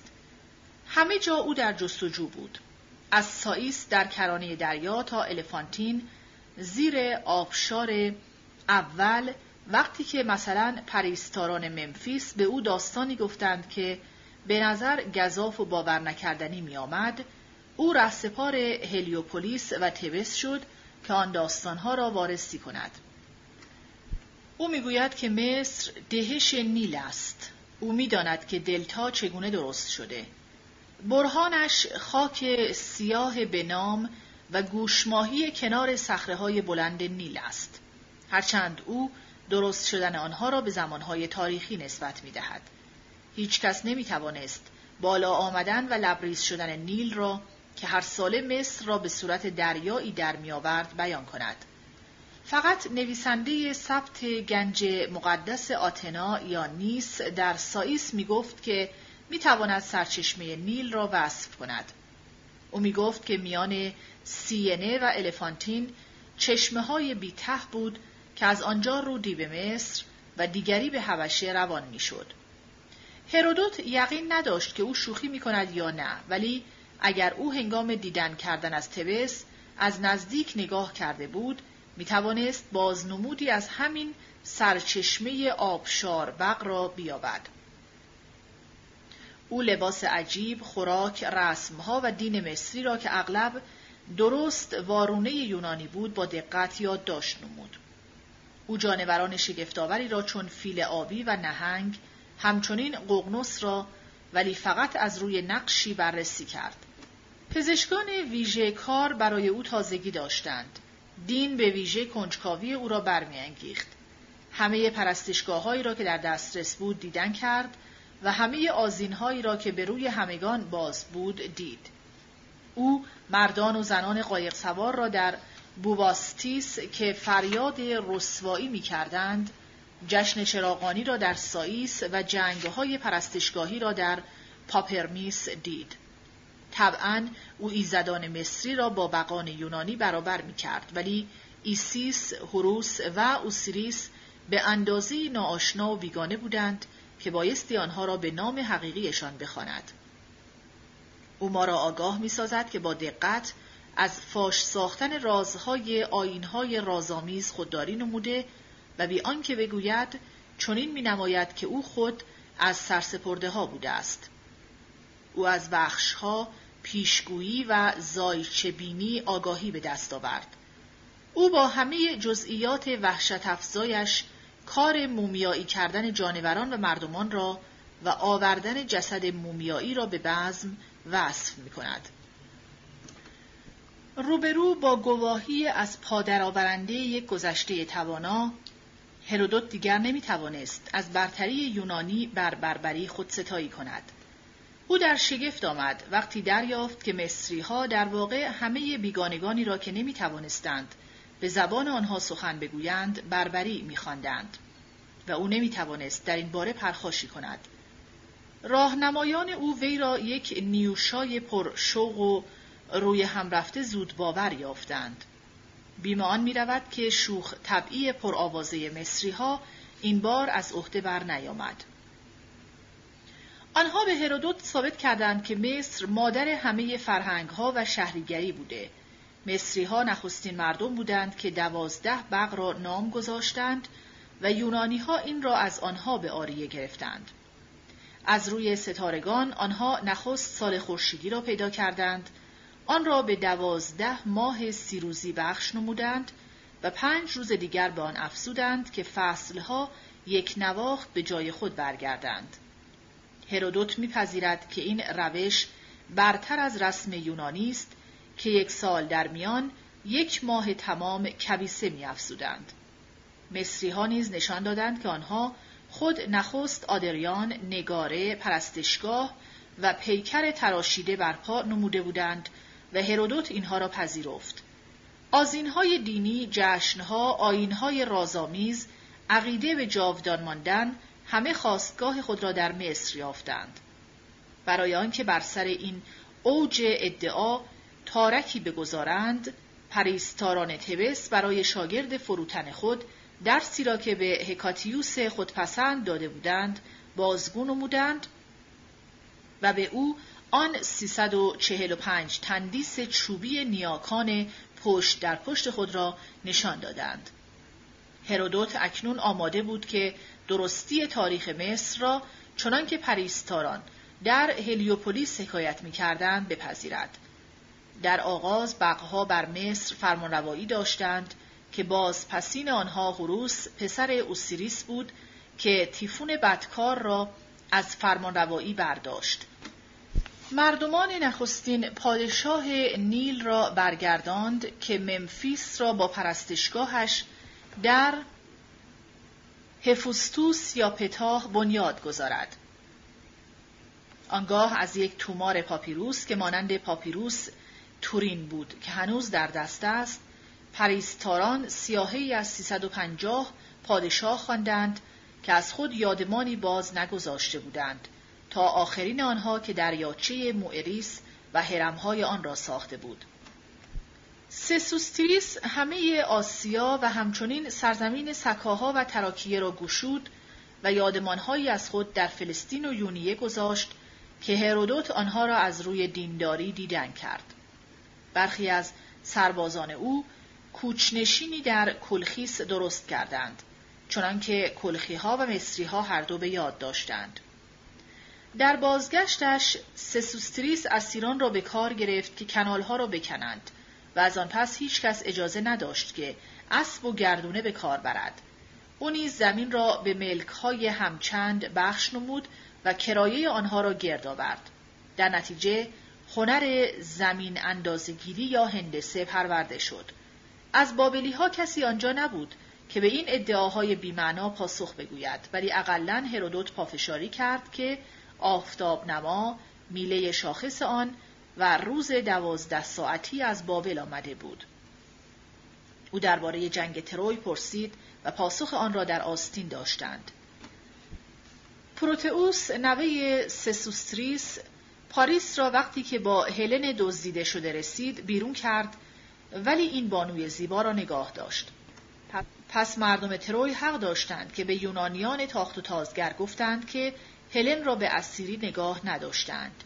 به یقین وقتی که شهر را گرفتند هلن پیدا نشد و بنابراین منلاوس به سوی مصر دریا نوردید و آنجا همسر خود را باز یافت. اوریپیدس این داستان را گسترش داد و به صورت نمایشنامه هلن درآورد. در روزگار رهام پسینیتوس یا رامسس پیشامد دزد زبردست روی داد. وقتی خئوبس زیر دستان خود را به زور واداشت که یک هرم بزرگ بسازند و خفرن به همین روش دومی را ساخت، حکومت خوب و رونق و برومندی جای خود را به جور و ستم داد. سازنده هرم سومی میکرینوس مهربان تر بود. آنگاه مصر زیر تاخت و تاز ساباکوس یا شاباکای حبشی رفت. سسوس یا ستی به وسیله موشهایی که زههای کمان تاخت و تازگران را خوردند از دست سنا خریبوس یا سنا خریب شاه عربها و آسوریها رهایی یافت. پانویس هرودوت دفتر دوم. ادامه متن. با اینکه این شرح از حیث سالمر بیش از اندازه درآمیخته‌ای از راست و دروغ بود، شیوهی برای نویسندگان آینده یونانی تاریخ شرق نهاد. به ویژه تأثیرش در کوشش‌های گوناگون بعدی برای همبستگی دادن افسانه‌های یونانی و شرقی به خوبی دیده می‌شد. دوست هرودوت سوفوکلس در گفتار خود که گفته بود کار زنان و مردان در مصر وارونه است، تقریباً واژه به واژه از هرودوت نقل کرده بود. او نیز درباره مومیایی‌های مصری آگاهی داشت. پانویس سوفوکلس، اودیپوس در کولونوس 337 و پس از آن کرته 646 ویراسته ناک. ادامه متن. سپس هرودوت راه دریا به سوی سور پیش گرفت و آنجا از پرستشگاه هراکلس بعل ملقارت با ستونهای زمرد شیشه‌ای آن در شگفت ماند. او آموخت که فنیقی‌ها الفبا را اختراع کرده بودند و از رسم عجیب ختنه که پاره‌ای از مردمان فلسطین و سوریه به کار می‌بستند شنید. بابل زیاد او را زیر تأثیر نگرفت، گرچه در بابل از ویرانه‌های خیره کننده پرستشگاه بیل دیدن کرد و به او گفته شد که خشایارشا نگاره زرین بیل را برده بود. او به داستان‌های شهربانوهای نامبردار سمیرامیس و نیتوکریس گوش کرد. روسپیگری دینی به حرمت میلیتا، نام دیگری از اشتار، او را تکان ژرفی داد و چشمان او به فرو افتادن هراسناک سرزمینی که روزگاری ثروتمند بود در زیر باج‌های سنگین باز شد. صفحه 437. هرودوت نقل کننده قصه های شرقی. هرودوت پدر تاریخ نیز بزرگترین داستانگوی روزگاران کهن بود. نکته سنجان باستانی و امروزین چه بسا گفته مکرر او را که چنین میگویند ولی من آنها را باور ندارم از نظر دور داشتند. آنها گفتند که پرگویی او که برای خوانندگانش دلنشین‌ترین ویژگی اوست، اعتبار او را همچو تاریخ نویس سست می کند. سال به سال کشف‌های تازه از شرق کهن نشان داده است که نکته سنجان و نه تاریخ نویسان به خطا رفته بودند. از این گذشته هرودوت آنچه را که جانشینان او به آهستگی آموختند می‌دانست که یک داستان خوب درباره فردی حتی اگر آن مرد هرگز در زندگی واقعی وجود نداشته می‌تواند برای ما یک روانشناسی بیگانه را بهتر از بسیاری مجموعه های خشک وقایع روزمره روشن نماید. اگر در سالهای اخیر دیده ایم که این اصل مهم تا اندازه‌ای دریافت شده، هنوز به جایی نرسیده ایم که باز بشناسیم که در این قصه های بی‌اعتبار گواهی یکی از برجسته‌ترین حقیقت‌های تاریخ ادبی جهان را در دست داریم. تاریخ افسانه‌ای یونان قصه‌های بسیاری از شرقی‌ها داشت. هرودوت است که نخستین بار به مقدار زیاد داستان‌های شرقی درست را می‌دهد و انسان نقش بزرگی را در نقل کردن قصه‌ها و داستان‌های شرقی به غرب و خود ما بر عهده دارد. پیش از کشورگشایی پارسی، یونانی‌های یونیه به درون شاهنشاهی لیدی درآورده شده و با داستان‌های آناتولی آشنا گشته بودند. به یقین داستان‌های کروسوس که با آنها بیش از همه آشنا هستیم، از این دوره داستان‌ها نیست. آنها باز نماینده داستان‌های معروفی است که یونانی‌ها از خود درمی‌آوردند که نشان بدهند که پادشاهان مستبد شرقی همیشه بدکردار و خرفت هستند. ولی داستان این که گیگس چگونه ناچار شد یک خاندان شاهان نوینی را بنیاد گذارد هرگز ساخته فکر یونانی نبود. خشم زن کانداولس وقتی فهمید که شوهرش او را لخت پیش چشم مردی که طرف توجه شوهرش بود گذاشته و پافشاری این زن برای اینکه فقط یک مرد که او را برهنه دیده باید زنده بماند، درست در خور حساسیت شرقی به برهنگی ناشایسته است. پانویس هرودوت دفتر 1 صفحه 8 پس از آن. ادامه متن. از دوره داستان‌های سخت وحشت‌انگیز آناتولی یکی پیشامد مرگ آتیس پسر کروسوس است. در رؤیایی به شاه آگاهی داده شده بود که سرنوشت آتیس این بود که با نیزه آهنی کشته شود و شاه هرگونه احتیاطی را پیشبینی کرده بود. سرانجام آتیس پدرش را واداشت که به او اجازه دهد که به شکار گراز اولیمپوس میسی برود. از اتفاق او به دست بهترین دوستش ادراستوس پسر گوردیاس شاه فریجیه کشته شد. کروسوس خود او را چون پناهنده‌ای پذیرفت و خود او را به آیین از بزه برادرکشی پاک ساخت. شاه لیدی ادراستوس را سرزنش نکرد. او فهمید که سرانجام چگونه بقها به مردمان می‌آموزند که نمی‌توان از سرنوشتی که به سوی آن می‌روند دوری گزینند. پانویس همان کتاب صفحه 34 و پس از آن. ادامه متن. یک دوره دیگر از این داستانها ایرانی بود. یک نمونه خوب داستان دیوکس است که در تاریخ واقعی یک سرکار دهکده کوچکی بود که سارگون پادشاه آسور او را در بند کرده و به سوریه بیرون رانده بود. ولی بنابر قصه بومی او یک مرد بسیار خردمندی بود که زمانی میان همسایگان به درستکاری و داد رفتار می‌کرد. زمانی که آنها به پذیرفتن داوری‌های او خو گرفتند، او از این کار دست کشید به علت اینکه وقت خود را بدون پاداش تلف می‌کرد. نتیجه طبیعیش این بود که او را پادشاه ماد ساختند که دادگری خود را نگاه دارد، ولی او در تنهایی کاخی که در اکباتانه برپا کرد گوشه گرفت و دیگر کسی به او دسترس نداشت. پانویس هرودوت دفتر 1 صفحه 96 پس از آن. ادامه متن. یک نمونه دیگر داستان ماندانه مادر کوروش است که در خواب دید که از زهدان او تاکی رسته که همه آسیا را زیر سایه خود افکنده است. پانویس همان کتاب صفحه 107 و پس از آن. ادامه متن. خواب کوروش درست پیش از مرگش به دست شهربانوی ماساگتی که در آن داریوش را با بالهایی بر شانه‌هایش دید که یکی بر آسیا و دیگری بر اروپا سایه افکنده، کهن‌ترین نشانی است که از عقیده به فر کیانی چیر داریم که برای پادشاهان ایرانی در آینده پیشگویی از این بود که بر سر هر که فرود آید او به زودی شاه خواهد شد. پانویس همان کتاب صفحه 209. ادامه متن.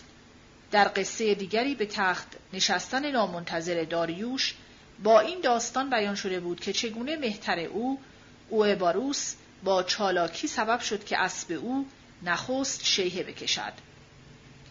پانویس همان کتاب دفتر 3 صفحه 85. ادامه متن.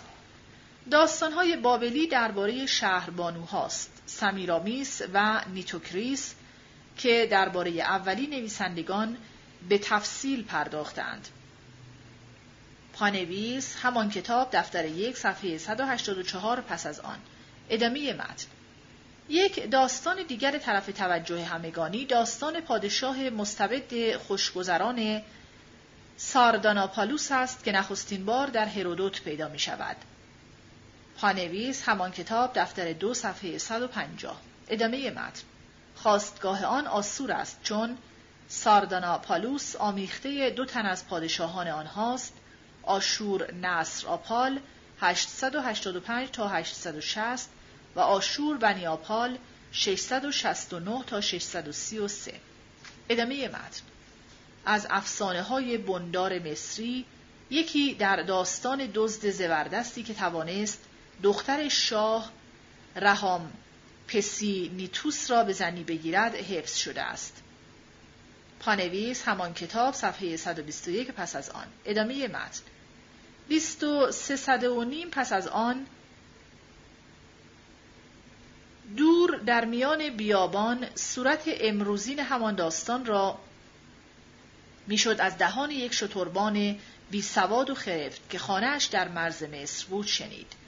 از پریستاران هفیستوس در ممفیس هرودوت به ما میگوید او شنید که چگونه شاه پسام تیکوس با سپردن دو بچه به شبانان و واگذاشتن آنها که بی آموزندهی خود زبان باز کنند پیدا کرد که کهن‌ترین زبان کدام بوده است.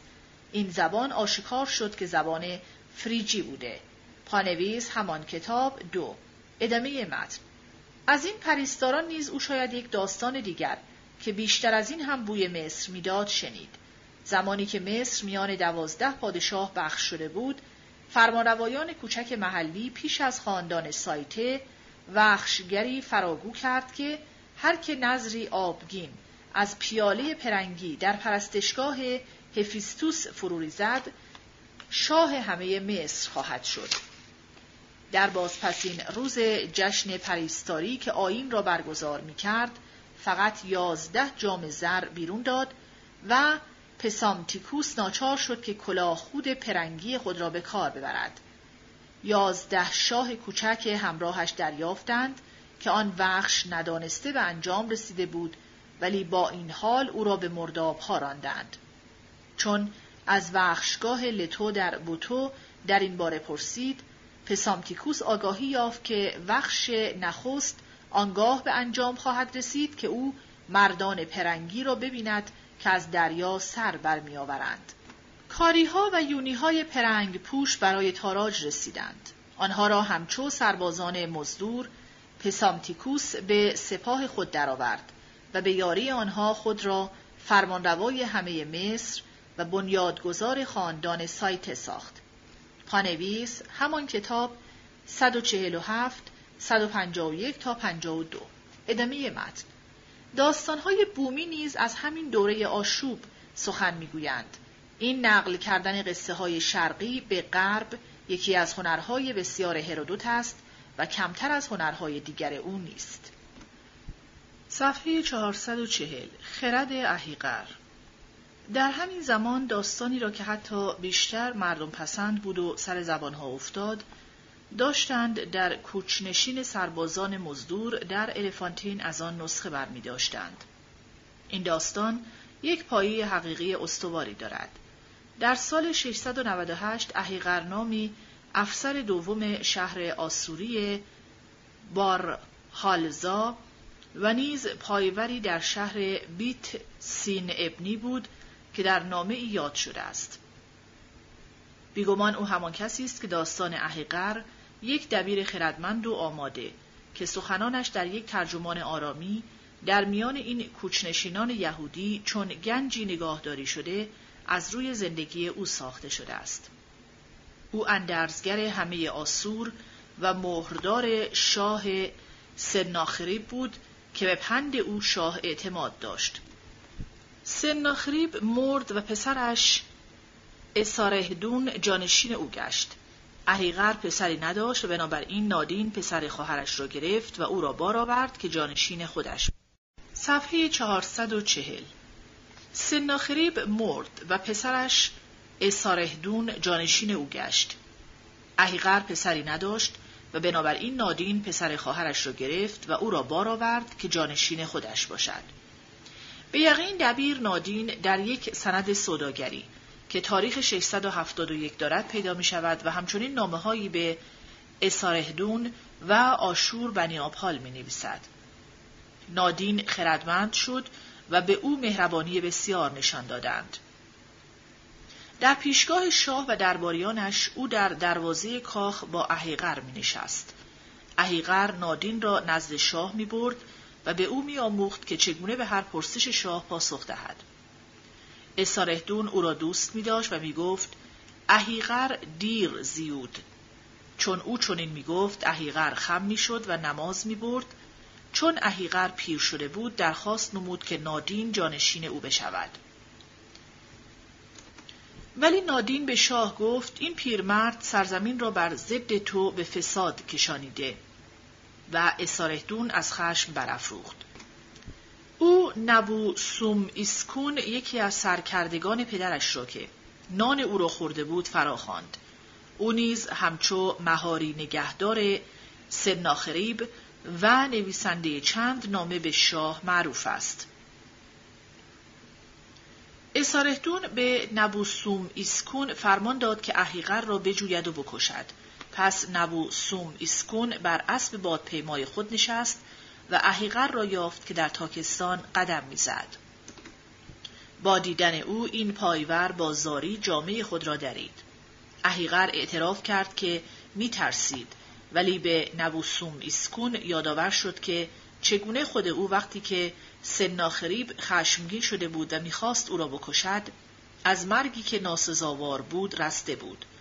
آن زمان اهیقر پناهنده را در خانه خود پنهان کرده و گفته بود که به زهکار کشته شده است. پس از چندی نبو سوم ایسکون را نزد سناخریب آورده بود و سبب شده بود که شاه از گناهان او چشم بپوشد و شاه به او آسیبی نرسانیده بود، بلکه خوشنود بود که او را زنده نگاه داشته بودند. اکنون باشد که نبو سوم ایسکون نیز با او همچنان رفتار کند.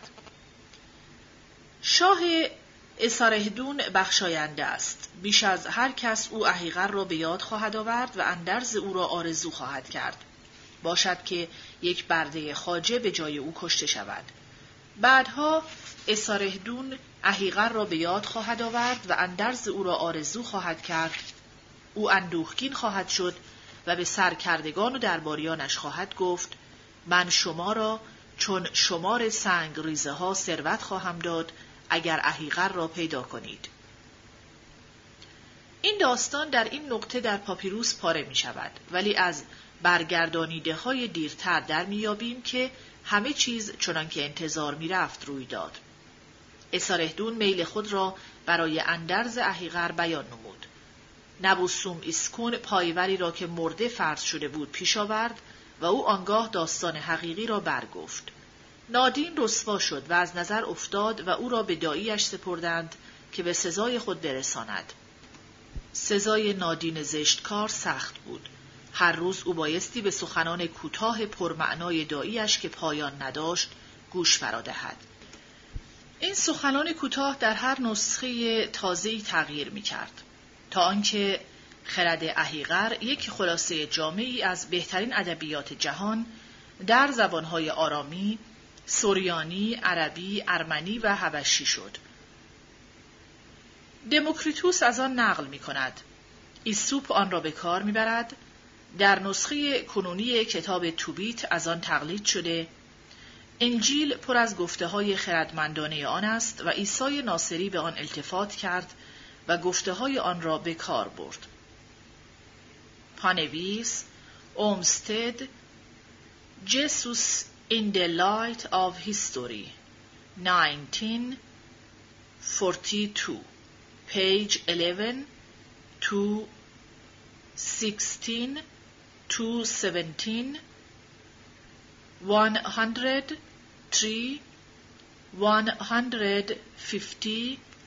150 166 ادامه متن. در پاپیروس الفانتین فقط بخش کوچکی از این سخنان کوتاه حفظ شده است و بیگمان گفته‌های بیشتری از نسخه اصلی را میتوان در جاهای دیگر پیدا کرد، ولی آنهایی که در این پاپیروس یافت شده اقلاً بایستی بیشترش ترجمه گفتارهای خردمندانه بابلی کهنه‌تر باشد، زیرا همچنان که داستان آسوری است این سخنان هم باید آسوری باشد. آن چیست که از میی که در چرخشت کف می کند زورمندتر است. پسری که پرورش یافته و آموخته است و بر پایش پابند نهاده شده برومند خواهد شد. اگر نتوانی پسرت را از زشتکاری بازداری، از زدن او خودداری مکن. اگر ای فرزند تو را بزنم تو نخواهی مرد و اگر تو را به دلخواه خودت واگذارم تو نخواهی زیست. زنش برای برده، سرزنش برای کنیز و به سزا رسانیدن برای همه بردگانت. از ترس شیر خر بار خود را رها کرد و آن را نمیبرد. او پیش سر و همسر شرمنده خواهد بود و باری خواهد برد که برای او نیست و بار شتر بر او خواهند گذاشت. دو چیز نشان شایستگی است و سومی شمش را خوشنود می سازد. مردی که می نوشد و می بخشد، او که سخنی می شنود و آن را فاش نمی کند. خرد حتی برای ایزدان گرانبهاست. شهریاری جاودان از آن خرد است. در آسمان آن را چون گنج نهادند، چون خداوند پاکی آن را والا گردانیده. ولی درباره دهانت نیک بنگر که سبب تباهی تو نگردد. بیش از هر چیز دهان خود را نگاه دار و درباره آنچه شنیده‌ای دل خود را سخت گردان، زیرا سخن همچو پرنده است و چون کسی آن را رها کند دیگر نمیتواند آن را بگیرد. رازهای دهانت را بشمار، سپس برای یاری به برادرت اندرز ده، زیرا زورمندتر از کمین دهان کمین جنگیدن است. سخن شاه را مپوشان، بگذار که آن درمانی برای برادرت باشد. نرم است گفتار شاه ولی تیزتر و زورمندتر از کارد دولبه. اینک بنگر پیش تو چیزی سخت است. در پیشگاه شاه درنگ مکن، خشم او تندتر از برق است، خود را بپا، مگذار که از سخن تو خشم گیرد، مبادا در روز خود در نگذری. در پیشگاه شاه اگر به تو فرمانی داده شود، آتش سوزانی است، به شتاب و به جا آور، جامه سوگ بر تن مپوش و دستان خود را پنهان کن، چون سخن شاه نیز با خشم دل همراه است. خار نزد انار فرستاد و گفت: خار به انار، خارهای بسیار تو برای کسی که به میوه تو دست میزند چه سود دارد؟ انار پاسخ داد و به خار گفت: تو برای کسی که به تو دست بزند همه ات خار است. درست کاران میان مردم، هر که به آنها برخورد کند یار آنهاست. سرای مردم بدکار در روز طوفان پست افگنده شود و در دمی که آرام گردد دروازه هایش فرو افگنده شود، زیرا آنها از تاراج درستکاران است. چشمانم را که به سوی تو بلند کردم و دلم را که به تو دادم، در خردش تو پست شماردی. اگر زشتکار دامن جامعه تو را بگیرد، آن را در دستش واگذار. آنگاه به شمش روی آور، شمش از او بستاند و به تو بدهد. کسی به گور خر گفت: بگذار بر تو سوار شوم و من تو را خوراک خواهم داد. او پاسخ گفت: خوراک و زینت را برای خود نگاه دار و سواری تو را نخواهم که ببینم. میان گوشت پا و کفش مگذار سنگ ریزه‌ای پایت را زخم کند و درد آورد. مرد توانگر مگوید: با ثروت و فراوانیم شکوهمندم. به عرب دریا و به سیدونی بیابان نشان مده، چون کار آنها با هم فرق دارد. او که باده را به لگد می فشارد اوست که باید از آن بچشد، و او که باده را در کوزه می ریزد باید آن را نگهبانی کند. ای فرزند، فهم و گندم وام بگیر تا بخوری و به فرزندان خود بدهی. وام سنگین از مرد بدکار مگیر، و اگر گرفتی مگذار که جانت آرام گیرد تا وام را پس دهی. وام دلچسب است چون به آن نیاز باشد، ولی پرداختن آن چو پر کردن خانه است.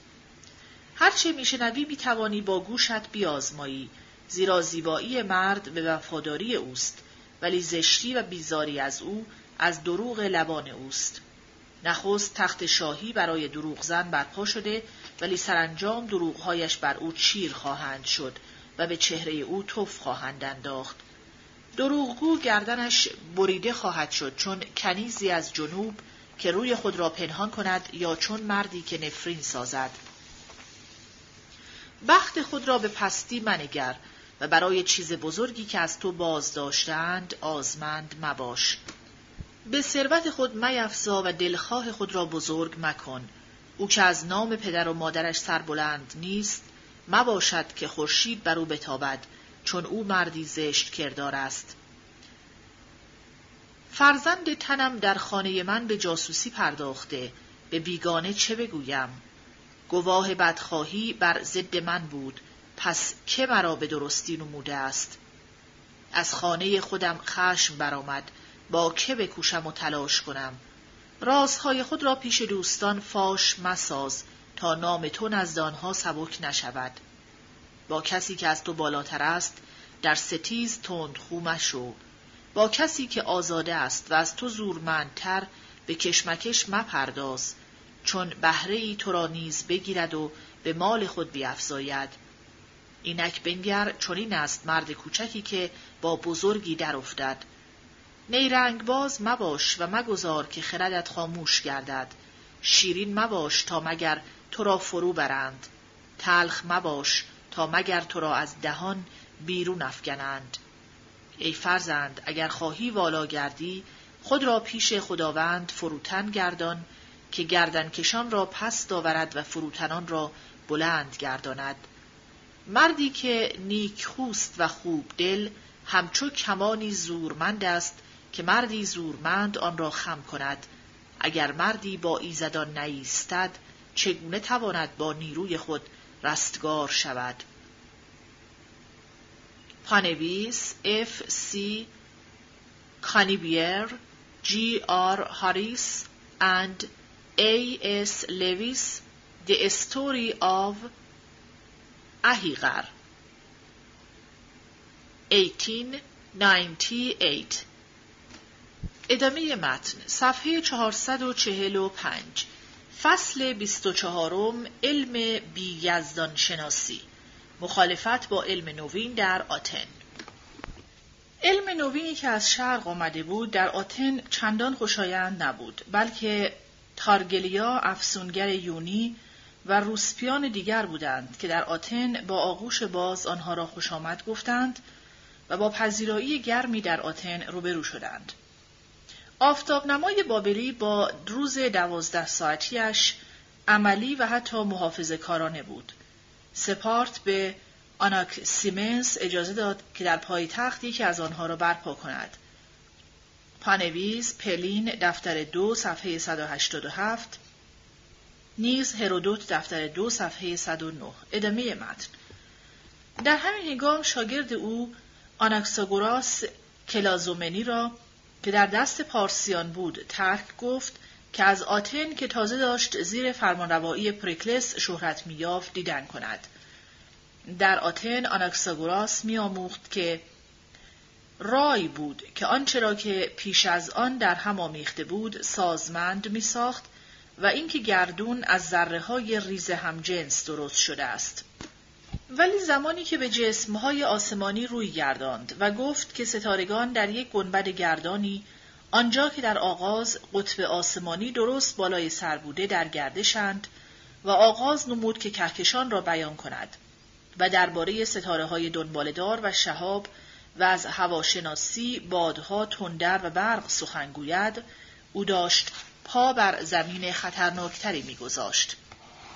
او به گفته‌های خود افزود که ماه نورش را از خورشید می‌گیرد و تپه و دره دارد و حتی خانه در آن هست و خورشید یک پارچه فلز داغ سرخ شده است که از پلوپونس هم بزرگتر است. این برای آتنی‌های خرافاتی افزون از اندازه بود. در همان هنگام که هرودوت در آتن با خوشامد پذیرفته شده و دولت به او داشنی داده بود، آناکساگوراس به جرم بیدینی برای آموختن ستاره شناسی و برای طرفداری از پارسیان به دادرسی فراخوانده شد و از ترس جان خود گریخت. صفحه 446 بازبینی در گاه شماری بابلی. هنگامی که در آتن بررسی ستاره شناسی غیرقانونی اعلام شده بود، در شرق پیوسته برای پرداختن نتیجه‌های علمی آن در کار بودند. در رشته گاه شماری عملی بابل از تاریخ نبونصر 747 از مزیت یک دوره 19 سالی برخوردار بود. در آغاز دانشمندان بابل با یکی در میان کردن تقریبی ماه‌های تهی 29 روزه و ماه‌های پر 30 روزه خرسند بودند و با افزودن 7 ماه کبیسه در میان یک دوره گاهنمای خود را با سال خورشیدی میزان کرده بودند. آزمایش‌های مکرر نشان داده بود دست پایین تا سال 443 که عملی‌ترین ترتیب برای درمیان گذاشتن این 7 ماه این بود که 6 ماه را در پایان سالهای سوم، ششم، هشتم، یازدهم، چهاردهم و 19 دوره به عنوان یک ماه دومی آدرو که آغاز آن با ماه نو در مارس و پایانش در آوریل بود در میان بیفزایند. فقط در سال 17 ماه دومی آلولو که با ماه نو در سپتامبر آغاز می شد سال را به 2 پاره همچند بخش می کرد. از خاندان سوم به بعد مصری ها می دانستند که سال 365 روز دارد. در همان زمان خاندان اول به نظر می آید که ستاره شناسان آغاز کرده بودند که سال کشوری خود را در برابر برخاستن کنار شبیه تیشتر یا تشریق که گشاینده سال یا مانگیست میزان کنند. در آن زمان آنها یقین داشتند که چند ساعت و دقیقه بایستی افزوده شود که طول حقیقی سال خورشیدی به دست آید. در آن زمان نیز آنچه را که باید افزوده شود به 1/3 روز برآورد کرده بودند. اگرچه دوره 19 سالی در عمل ناساز بود، ولی به طور قطع نتیجه های دقیق تری می داد. حسابهای نبوریمانی به اندازه‌ای دقیق بود که دلیلی نداریم انتظار داشته باشیم که در یک یا دو نسل پیشرفت‌های مهمی ببینیم. در واقع از دوره‌ای که بی‌فاصله پس از او می‌آید، فقط چند دیپای ستاره‌شناسی هست که به نظر می‌آید از آن زمان باشد.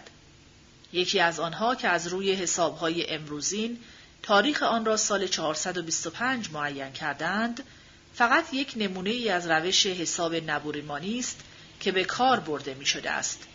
آن یک گاهنمای کاملا امروزی است که داده ها پیش پیش حساب شده و به صورت جدول داده شده است. خطهای افقی هر ماهی را بخش می کند. این خطها با خطهای عمودی بریده شده که دو ستون ساخته. از این دو ستون، ستون چپ طول ماه پیش را نشان می دهد 29 یا 30 روز و انسان پدیدار شدن ماه نو آینده را معین می کند. سپس روزی که در آن ماه پر است دیده می شود که یا 14 یا 15 است و آنگاه آخرین پدیداری ماه کهنه در آسمان نشان داده شده است. ستون طرف راست روزی را می دهد که 5 ستاره رونده حقیقی و تیشتر کنار شبی می درخشند، تشریق یا در آخرین فرونشستنشان در پایان دورهشان به زیر جهان در می آیند. هر یک از این حسابها حتی روزهایی که معین شده درست و دقیق است که دلیل آن است که حتی در آن زمان کهن ستاره شناسان بابلی جدولهای دقیق از دوره‌های ستارگان رونده در دست داشتند. تعیین جای نقطه اعتدال پاییزی در 27 سپتامبر به همان اندازه دقیق است. ولی خوریستی تابستان که در 29 ژوئن معین شده یک روز دیر است. یک خورشیدگیری در 23 اکتبر در بابل دیده نشد زیرا پس از فرونشستن خورشید روی داد. این را ستاره شناس می دانست ولی برای آنکه جدول او کامل باشد آن را گنجانید، هرچند زحمت تکرار حسابگری را به خود راه نداد. از سوی دیگر یک ماهگیری کلی در بابل دیده شد. به حساب امروزین این ماهگیری در ساعت 18:36 وقت حقیقی بابلی آغاز گشت، در حالی که داده بابلی که به رقمهای ما برگردانده شود آن را 4 دقیقه زودتر از واقع جا داده است. حتی پس از دقت این حسابهای برخاستن و فرونشستن ستارگان رونده، در این سالنمای پیش پا افتاده ما آماده دیپا نامه پیشرفته‌ای که در آن روزهای کوتاه و بلند نور یا دوره‌های بقاهای ستارگان رونده داده شده نیستیم. دوره ماه آسمان 684 سال است که یک حساب نسبتاً آسانی است. هرمزد یک دوره دراز 344 سال دارد. در واقع هرمزد در 344 سال 29 دور میزند. به علاوه 4 درجه و 33 دقیقه، در حالی که 344 دور خورشید 19 دقیقه کم دارد. این نمایش درست و شگفت‌آور است، هرچند دوره 12 سالی بهتر و دوره 83 سالی باز هم دقیق تر است. دوره کوتاه‌تر او 63 ماه و 10 روز است. دوره‌های گوناگونی برای ناهید داده شده: 7 روز، پیرامون 14 روز، پیرامون 21 روز، 63 ماه و 20 روز و با حساب‌های مفصل‌تری یک دوره بسیار طولانی 6400 سال به دست می‌آید. برای بهرام یک دوره کوتاه‌تر 65 ماه و یک دوره درازتر 284 سال داده شده است. ستاره شناس ما از تغییرپذیری این ستاره آگاه بوده، ولی دوره بزرگی که داده دقیق‌تر از دوره معمولی 79 سال است، زیرا اگر 2 روز از 284 سال یولیانی کم بکنیم، خورشید 284 دور به علاوه 11 دقیقه و بهرام 141 دور به علاوه 1 درجه و 22 دقیقه میزند. برای به دست آوردن دوره بزرگ کیوان، ستاره شناس ما دوره 59 سالی را ضرب در 10 کرده، سپس افزونه آن را که 1 درجه و 13 دقیقه بود از آن کم کرده است. خطای ظاهری او 38 دقیقه شاید نباید از اعتبار کار دانشمند باستانی بکاهد، زیرا ستاره شناسان امروزین حساب می کنند که زیر تأثیر آشفته کننده هرمزد کیوان در 930 سال می شود از میانگین 49 دقیقه و 10 ثانیهش افزون یا کاستی داشته باشد. صفحه 449. آتن از نو با ستاره شناسی مصری تماس برقرار می کند. شورش یونی ادامهش در جنگ‌های بزرگ پارسی و حمله‌های متقابل اتحادیه دلوس تماس را با سرزمین‌هایی که در زیر فرمانروایی پارسیان بود بریده بود. پشتیبانی آتن از مصر شورشی بار دیگر راه را به نیل باز نمود. کمی پس از 459 اوئنوپیدس فیثاغورسی اهل خیوس، همزمان جوانتر آناکساگوراس، در میان آنهایی بود که از مصر دیدن کردند. از پیش آمد او بالا آمدن و لبریز شدن نیل را دید و بر پایه این آگاهی دست اول یک نظریه عجیبی را درباره علت آن پروراند. آنجا نیز او با زمین اندازه‌گیران به بررسی پرداخت و پاره‌ای مسئله ها را حل کرد که به نظر او برای ستاره شناسی سودمند بود. آناکسیماندر نخست توجه یونانیان را به این حقیقت عجیب کشانده بود که فلک مهر مایل است. اوئنوپیدس این بیان را ادامه داد، گرچه پیشنهاد او که کهکشان بازمانده سوخته راه پیشین خورشید است هرگز پذیرفته نشد. اصلاح اوئنوپیدس در گاه شماری. ولی شهرت اوئنوپیدس بیشتر برای اصلاحش در گاه شماری بود. او بیچون و چرا گاه شماری سرور خود را که چنین زیبا و منطقی بود پذیرفته بود. پس از دیداری که از مصریان کرد دریافت که ستاره شناسان آنها آگاهیشان بهتر بود. بنابر گفته آنها سال 364 و 1/2 روز نبود، بلکه 365 و 1/3 روز بود. همچون یک فیثاغورسی وفادار، اوئنوپیدس خود را ناگزیر می‌دید که نشان بدهد ایمان فرقه‌ای او با آخرین نتیجه‌های علم مطابقت کامل دارد. بنیاد دوره‌ای که اکنون مقدس شمرده می‌شد منطق عدد 59 بود. اگر اوئنوپیدس می‌پذیرفت که طول حقیقی سال 365 خط کسری 22 روی 59 روز بود که تقریباً درست 1/3 روز یا 8 ساعت و 57 دقیقه افزون بر طول حقیقی میشد، ممکن بود این عدد زیبای 59 را نگاه دارد. انسان دوره 59 سالی جان به در می برد، هرچند به قیمت جان عدد باز هم زیباتر 9 ضرب در 9 ماه که حاصلش 729 بود تمام می شد. شمار ماه ها در دوره آنگاه 730 می شد که هر یک به 59 خط کسری 44 روی 730 شب و روز افزایش می‌یافت و جمع روزها و شبها 43114 می‌شد. این سازگاری با کامیابی روبرو نشد. پژوهندگان این کوشش را برای زنده کردن سال بزرگ فیثاغورسی به صورت نوین نادیده گرفتند، هرچند فرزانگانی چون افلاطون هنوز آن را گرامی می‌داشتند.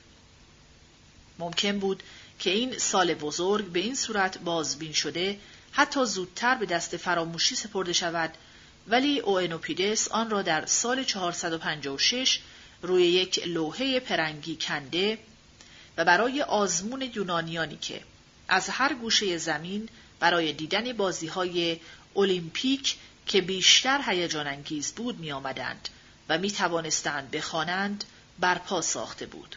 صفحه 450. دموکریتوس ابدرایی.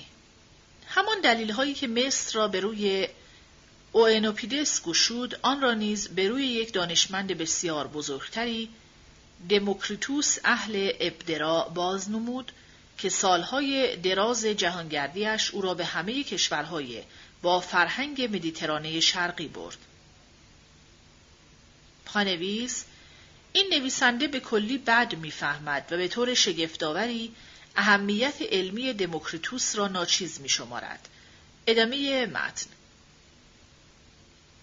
بعدها او سفرهای خود را در یک کتاب به عنوان ناورانی گرد دریا خلاصه کرد.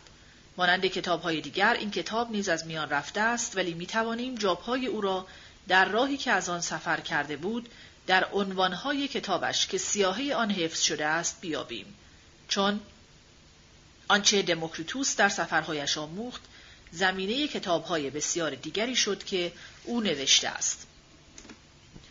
رساله فریجی او آگاهی او را از درون آسیای کهین نشان می‌دهد. 5 سال بررسی، شاید پس از 459 با پریستاران مصری که زمین اندازه‌گیر و ستاره شناس بودند، اثر خود را در یک رشته بررسی‌های ریاضی و ستاره شناسی گذاشته است. کتاب دیگر او زیر عنوان درباره آنها که در مروعه هستند، که در این زمان پایتخت حبشه بود، علاقه او را به این سرزمین دورافتاده در بالای نیل و شاید دیداری از آن سرزمین را نشان می‌دهد. تا چند سال پس از صلح معروف به صلح کالیاس 449 برای یک شاروند ابدرا که عضو شاهنشاهی آتنی بود امکان داشت که آزادانه در سراسر شاهنشاهی رقیب پارسی سفر کند. دموکریتوس این فرصت را غنیمت شمرد و از مصر به بابل رفت. در این زمان به نام کلدی که در اصل یک عنوان نژادی بود، معنای ویژه مرد خردمند داده شده بود و در این سده به ویژه برای دانشمند ستاره شناس به کار می رفت. پس دموکریتوس نتیجه های بازرسی های خود را در یک رساله کلدی خلاصه کرد. یک جزوه دیگر او عنوان درباره نوشته های مقدس آنها که در بابل هستند داشت. از این البته مقصود او خط نقشی مصری نبود، بلکه خط میخی بابلی بود. آیا دموکریتوس واقعاً میتوانست لوح‌های گلی را به خط و زبان اصلی بخواند؟ آیا او میتوانست از عددها و چند واژه‌نگار فنی که برای فهمیدن لوح‌ها لازم بود و دانشمندان برجسته امروزی آنها را کافی میشمارند سر در بیاورد، یا اینکه با ترجمه آنها سر و کار داشت؟ این پرسش‌ها ما را به دورتر از مرزهای تاریخ علم میکشاند. دموکریتوس روی یک سنگ یاد بود که در این مورد بایستی یک لوحه میخی بوده باشد. سخنان احیقر خردمند را دید، از گفته های پرمغز نامبردار که هم به احیقر و هم به دموکریتوس نسبت داده شده اینها را میتوان نقل کرد. دم سگ برای او خوراک میآورد، دندانش به او سنگ میدهد. صفحه 452.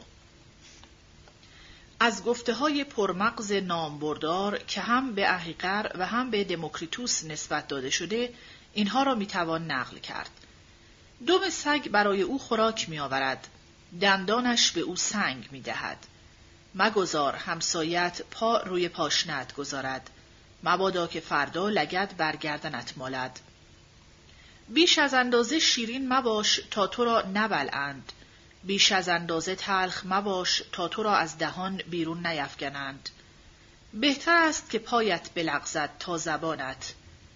خوکی با مردی آزاده به گرما برفت، چون بیرون آمد سوراخ گلی دید و در آن غلتید.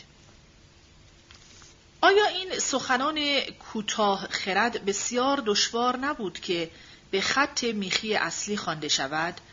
آیا او با ترجمه آرامی آنها که یهودی‌های الفانتین نسخه برداشته بودند آشنا بود، یا هرچه که او می‌دانست سرچشمه‌اش برخی از مثل‌های احیقر بود که در داستان‌های جانوران نوشته برده فریجی ایسوپ گنجانیده شده بود؟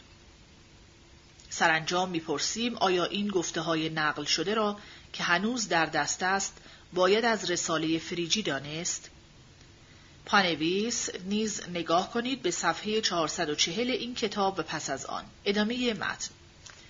از بابل دموکریتوس به پارس رفت و آنجا آگاهی بسنده از آیین‌های دینی به دست آورد که رساله زیر عنوان ماگیا بنویسد.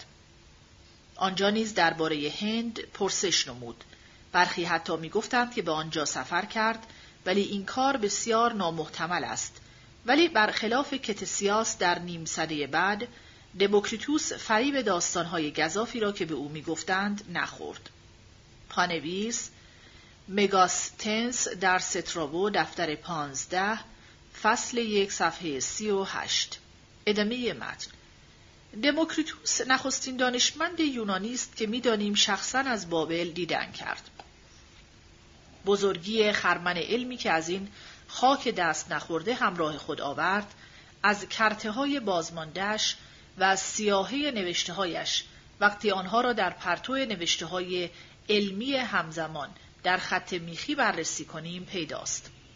نباید انتظار داشته باشیم که جابهای نفوذ بابلی را در نوشته‌های او درباره منش، فرزانش و موسیقی بیابیم. وقتی می‌بینیم که آن گروه از رساله‌های او که با فیزیک آغاز می‌شود، در اولش از دیاکوسموس بزرگ، استادش لئوکیپوس بحث می‌کند، دیگر در آن نباید پی چیز دیگری بگردیم. گروه رساله‌هایی که با ماتماتیک آغاز می‌شود، نوید بخشتر است.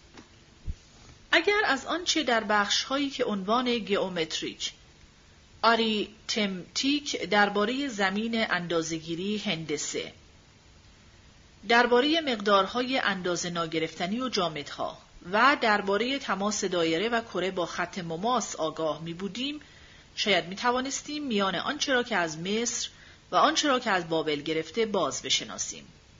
آنچه به یقین می توانیم بگوییم این است که او نخستین کسی بود که این قضیه را به یونانیان گفت که حجم مخروط 1/3 حجم استوانه‌ای با همان قاعده و بلندی است که این در مورد هرم نیز درست در می‌آید و اینکه او نسبت اندازه 2 برش افقی چسبیده به هم مخروط را می‌دانست.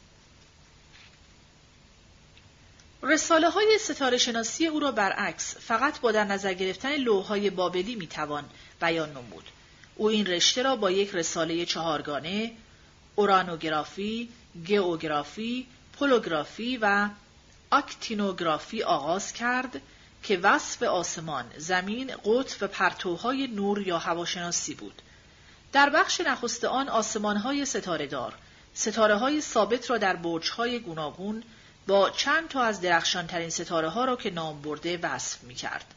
ستاره‌شناسان بابلی تا آن زمان سپهر آسمانی گنبدگون را به 3 منطقه هم مرکز بخش کرده بودند: راه آنو، بقع آسمان بالای قطب که آنجا ستارگانی که قطب را می‌بینند و هرگز فرو نمی‌نشینند در گردشند، راه آنلیل، بقع جو که یونانی‌ها بعدها آن را فلک مهر و منطقه برج‌ها خواندند، و راه اعا، بقع ژرفا در پایین دریای آسمانی.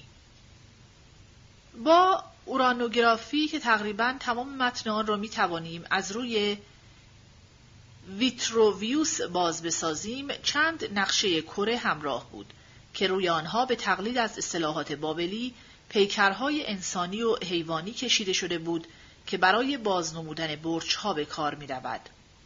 طبعاً دموکریتوس وصف خود را با راه آنو آغاز می کند. گردونه فرو نشسته است، پشت آن راننده‌اش، در فاصله کمی خوشه است که بر شانه راستش یک ستاره بسیار درخشان، پروتروگتس است. یک ستاره دیگر باز هم درخشانتر، سپیکاست. روبرو ستاره دیگری است، ارکتوروس. میان زانوهای راننده از قسمت سر گردونه، روبروی پای 2 پیکر، گردونه سر شاخ گاو ایستاده است. همینسان سر شاخ چپ، گردونران در پایش بزهای گردونران را نگاه می دارد. بهی سمت شانه چپ اوست. بالای گاو و بره پرسئوس است که پای راستش پروین را نگاه می دارد و سمت چپ او سر بره است. با دست راستش او بر کاسیوپیا آرمیده و با دست چپش او سر مدوسا را روی گاو نگاه می دارد و آن را در پای اندرومدا می نهد. ماهی ها آنور اندرومدا هستند و با شکم آن و با پشت اسب در یک تراز هستند. در شکم اسب یک ستاره بسیار درخشانی است که از سر اندرومدا جداست. دست راست اندرومدا روی کاسیوپیا و دست چپش روی ماهی شمال نهاده شده است. دول بالای سر اسب است. سم اسب به زانوی دول بر می خورد. کاسیوپیا میان آن دوست. بالای بهی شاهین و دلفین هستند. پس از آنها تیر است، ولی پس از آن قوست که بال راستش به دست راست و چوب دستی کف اوس می خورد و بال چپش بر کاسیوپیا آرام گرفته است. زیر دم این پرنده پاهای اسب پنهان است. بالای نیماسب، کژدم و ترازو مار نوک زبانش را به تاج میزند. در میانش مار نگهدار، در دستانش مار را چسبیده و با پای چپش پیشانی کژدم را لگد می کند. پهلوی سر مار نگهدار نه خیلی دور سر مرد زانو زننده است. تارک سر آنها را آسانتر می توان باز شناخت، زیرا با ستاره های درخشانی مشخص هستند. پای مرد زانو زننده روی سر مار است که در چنبرهای آن گردونه گیر کرده است. تاریک میان آنها دلفین شنا می کند. روبروی شند قو چنگ جای دارد. میان شانه های راننده و مرد زانو زننده تاج گذاشته شده است. دموکریتوس آسمان را از نزدیک قطب آسمانی تا راه آن لیل گذر کرده و اکنون دوباره به راه آنو برگشته است. در منطقه شمالی گردونه و دم سگ است که سر یکی پهلوی دم دیگری است. میان دمهایشان گفته می شود که بلندترین نقطه در سپهر آسمانی است. اینجا مار دراز کشیده و از آن ستاره‌ای که قطب یا گاه خوانده می شود، گرد بالای گردونه می درخشد. چون آنچه که پس از اژدهاست، نام دیگر و اصلی‌تر مار، گرد سر آن در تنگ افتاده است. در واقع گرد سر دم سگ چنبرهای آن افتاده که تا پایین می رسد. اینها نیز خم شده و از سر دم سگ به عقب به سوی گردونه چرخیده است. پیشتر که برویم بالای دم سگ پای کف اوس است و آنجا در بلندترین نقطه ستارگانی هستند که بالای بره سه گوشی با کناره های همچند تشکیل می دهند. ولی بسیاری از ستارگان که در گردونه کوچک و کاسیوپیا هستند در هم آمیختند. دموکریتوس پس از وصف کردن جای برج‌ها میان فلک مهر و گردونه یا چنان که ما میگوییم نیم سپهر شمالی آسمان، ولی چنان که او میگوید به راست شرق، به آنهایی که به چپ شرق به سوی جنوب هستند برمیگردد. استنیده زیر بهی ماهی جنوب است که به سوی دم غول دریا مینگرد. بالای این تا نیماسب فضا خالی است. آدریان زیر نیش کژدم است. اندامهای جلوی کنتاور پس از ترازو و کژدم است. در دستش جانور را گرفته است. گرد خوشه، شیر و کرزنگ مار آبی چنبر زده که حلقه هایش از میان ستارگان بسیار استنیده است. در منطقه کرزنگ نوک خود را بلند کرده، جلوی شیر با میانش کاسه را نگاه داشته و به سوی دست خوشه دمش را که در کلاغ است بلند کرده است. ستارگانی که بالای شانه آن هستند، همه به همین اندازه درخشان هستند. در قسمت پایین شکمش زیر دم، کنتاور یا قنتورس جای دارد. پس از پیاله و شیر، کشتی ارگوست که سینه‌اش درست دیده نمی شود، ولی دکل و آنچه دور خلای آن است دیده می شود که پیش آمده است. این کشتی و تفرش به نوک دم سگ پیوسته است. پس از دو پیکر، سگ کهتر روبروی سر مار آبی می آید، چون سگ مهتر پس از سگ کهتر است. جبار سراسر کشیده شده زیر سم گاو فشرده شده، در دست چپش آن را چسبیده و با دست راستش گرزش را به سوی دو پیکر بلند کرده است. در پای او سگ است که با فاصله کمی پشت خرگوش می آید. زیر بره و ماهی مول دریا دراز کشیده که از یالش یک آمیخته نازکی از ستاره ها که آرایشی دارند که گروه خوانده می شود به سوی هر دو ماهی هست. در یک فاصله زیادی یک دسته پیچیده مارها به سر یال غول دریا می خورد. رودخانه ای روان است که آغازش از چشمه ایست در سمت چپ پای جبار است. آبی که از دول فرو ریخته می شود از میان سر ماهی جنوب و دم غول دریا روان می گردد. پانویس ویتروویوس دفتر 9 4 1 تا 5. این قسمت به ویژه به دموکریتوس نسبت داده شده است، وگرنه از آن چه در آن درج شده و طرز ترتیب آن بایستی آن را از دستگاه فکری اودوکسوس و آراتوس بدانیم. ادامه متن. در این مورد دموکریتوس از بخش کردن به 3 منطقه چنان که بابلی ها می کردند دست برداشته و خود آن را به 2 نیم سپهر شمالی و جنوبی بخش کرده است. پیوستی به این رساله را نیز شاید باید از خود او دانست. او تا اینجا آن صورتهای آسمانی را که برخاستن و فرونشستنشان را یونانی ها می توانستند به چشم ببینند بیان کرده است. آنها به 2 گروه بخش شدند که با ستارگان سمت راست و چپ فلک مهر و به جنوب و شمال واقع و نموده شدند. پانویس همان کتاب 3:3. ادامه متن. سپس آنها به نیم سپهر شمالی و جنوبی بخش شدند. این اشاره‌ای به قطب شمال و جنوب است. همچنان که گردونه گرد قطب شمال می گردد و نه فرو می نشیند نه زیر زمین می رود، در آمدن به زیر جهان برای فصلی چنان که بابلی ها بیان می کردند، همان سان صورتهای دیگری بایستی گرد قطب جنوب فرضی بگردند. ولی به مناسبت میل اوریبی زمین، آنها همیشه از چشم ما پنهان خواهند بود، نه بالای افق می درخشند و نه بالا از زمین سر بر می آورند. دلیل آن این است که زمین میان آنها و ما می آید و از دیده شدن آنها جلوگیری می کند.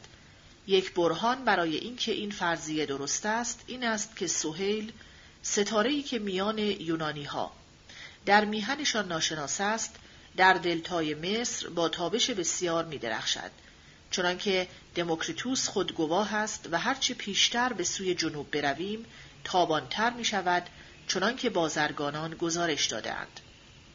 پانویس همان کتاب 5:4. ادامه متن. این جزوه که ظاهراً تمامش ترجمه شده بود، فقط یک دستگی همراه پیکرهایی بود که در نقشه‌های کره کشیده شده بود. اگر بخواهیم بدانیم که صورت اصلی بابلی آنها چگونه بوده، باید فقط لوحهایی را که از روزگار سلوکی‌ها مانده، مانند آن لوحی که خوشه ایستاده در پیش چهره تیر را کشیده که به صورت یک بانوی کمی فربه هست که خوشه‌های قله در پیش نماد ستاره‌ای این بغل در دست دارد نگاه کنیم. درباره آنچه که در گئوگرافی و آکتینوگرافی درج شده بود چنین گواهی نداریم. علتها خواه آسمانی، جوی یا زمینی ممکن است نماینده طرز فکر یونانی باشد، ولی این اصل بابلی که هواشناسی و زمین نگاری اجزای اصلی ستاره شناسی هستند، حتی روشن‌تر گفته شده بود. جانشینان دموکریتوس، اوکتمون و اودوکسوس بیشتر درباره هواشناسی نوشتند و دستگاه فکری اودوکسوس هنوز در شعری که آراتوس نوشته حفظ شده است. پیش از این دیدیم که در قسمت عمده این شعر که وصف آسمان هاست، آراتوس فکر اودوکسوس را به شعر درآورده و سرچشمه نهایی او دموکریتوس است و این درباره پیوست هواشناسی نیز گویا صدق می کند. بیشتر آنچه را ما به طور قطع از مندرجات پولوگرافی او می‌دانیم بایستی از ترجمه بالا ورچین کنیم. جاهای دیگر از سپهر آسمانی که روی لولاهای محورش گرد زمین می‌گردد می‌شنویم. قطب شمال در یک فاصله بسیاری از زمین قرار دارد و در تارک این سپهر پشت ستاره‌های گردونه جای داده شده است. قطب جنوب فرضی زیر زمین و در ناحیه‌های جنوب است. نیز درباره میله شاخص می‌خوانیم که با سایه‌اش فاصله‌ها معین می‌شود.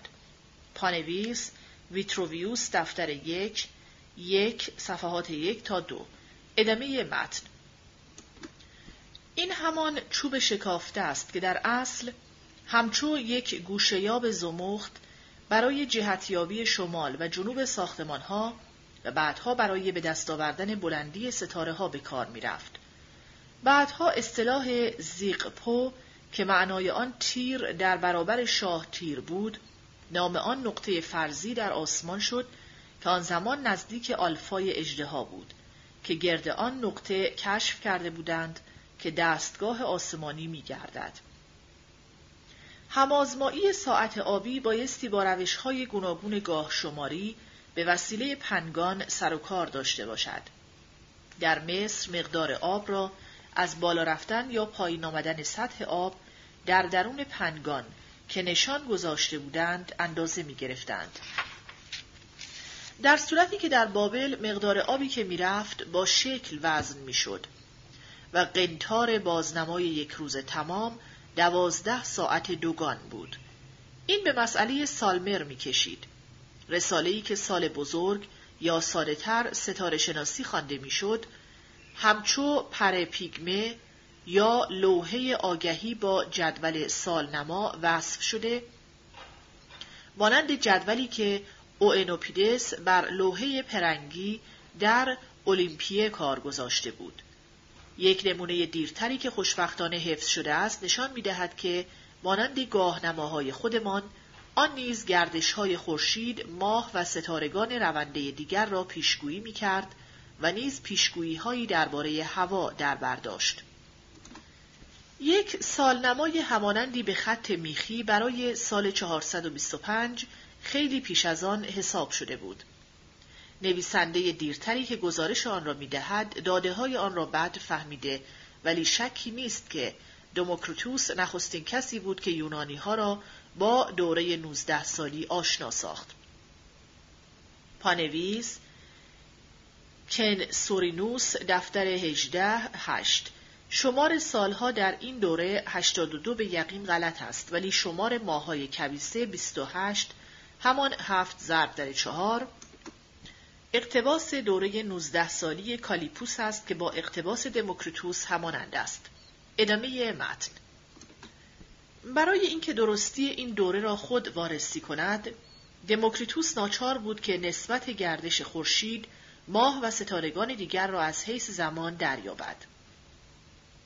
این آگاهی در یک دیپانامه پیشرفته‌ای زیر عنوان درباره ستارگان رونده داده شده بود. درست پیش از وصف صورت‌های آسمانی که چنان که دیدیم به ویژه به دموکریتوس نسبت داده شده، ویتروویوس میگوید که چگونه خورشید که از میان برج‌ها می‌گذرد، ماه به ماه به درازی روزها و شب‌ها می‌افزاید و از آنها کم می‌کند. چون به برج بره در می‌آید و 1/8 آن را می‌پیماید، اعتدال بهاری را می‌آورد. چون به دم گاو و به پروین می‌رود که پیش اندام‌های گاو از آن بیرون آمده، فضایی را که از میان آن می‌رود، همچنان که به سوی شمال در حرکت است، بیش از نیمی از سپهر آسمانی است. چون از گاو به دو پیکر هنگام برخاستن پروین در می‌آید، بالای زمین بلندتر برمی‌آید و به درازی روز می‌افزاید. آنگاه از دو پیکر چون به کرزنگ در می‌آید که کوتاه‌ترین فضای آسمانی را دارد، برهان کافی که از برج‌ها سخن می‌گوید، نه از نشانهای منطقه برج‌ها که در آن فضاها به یک اندازه کشیده شده است. چون به بخش 8 می‌آید، زمان خوریستی یا تابستانی را پر می کند. همچنان که پیش می رود از میان سر و سینه شیر می گذرد که این بخش ها آنگاه به کرزنگ نسبت داده می شود. پس از پیشروی از سینه شیر و مرز کرزنگ، خورشید که از میان بخش‌های مانده شیر پیش می‌رود، از درازی روز و درازی راه خود می‌کاهد و به همان راه، یعنی سرعت گردش که در دو پیکر داشت، باز می‌گردد. آنگاه پس از گذشتن از شیر به خوشه و پیش رفتن به سوی جامعه خوشه یا دوشیزه، مدار خود را کوتاه می‌کند و این کشیدگی راهش را با کشیدگی که گاو دارد برابر می‌سازد. پس از پیش رفتن از خوشه از میان دامنش که قسمت‌های جلویی ترازو را اشغال نموده، در بخش هشتم ترازو اعتدال پاییزی را به انجام می‌رساند. این قسمت راه همچند مداری است که در برج بره از آن گذشته است. ولی چون خورشید هنگام فرونشستن پروین به کژدم در میآید، همینطور که به سوی جنوب میرود از درازی روزها میکاهد. چون از کژدم پیش میرود به رانهای نیماسب در میآید و از راه روزانه کوتاهتری میپرد. چون از رانهای نیماسب، قسمتی که به بهی نسبت داده شده، آغاز پیش رفتن میکند، در بخش هشتم از میان کوتاه‌ترین ناحیه آسمان می‌گذرد. پس از گذر کردن از بهی به دول، به درازی روز می‌افزاید و با مدار نیماس برابر می‌شود. چون باد غربی بوزد از دول به ماهی در می‌آید و مداری را برابر با مدار کژدم به انجام می‌رساند. اینسان خورشید در گردشش گرد برج‌ها در زمان‌های معین به درازی روزها و ساعتها می‌افزاید یا از آنها می‌کاهد. پانویس ویتروویوس دفتر 9 2433. ادامه متن. در اینجا چیزی یافت نمی‌شود که بر ستاره‌شناسان بابلی همزمان پوشیده بوده باشد و بنابراین حق داریم که از ویتروویوس این طور بفهمیم که این نیز از دموکریتوس گرفته شده است. علتهای پدیده‌های آسمانی اشاره به پدیده‌ها، چنانکه ما این اصطلاح را به کار می‌بریم، نیست. آن را باید به درخشیدن ستارگان ترجمه کنیم یا برخاستن کنار شبیه آنها تشریق.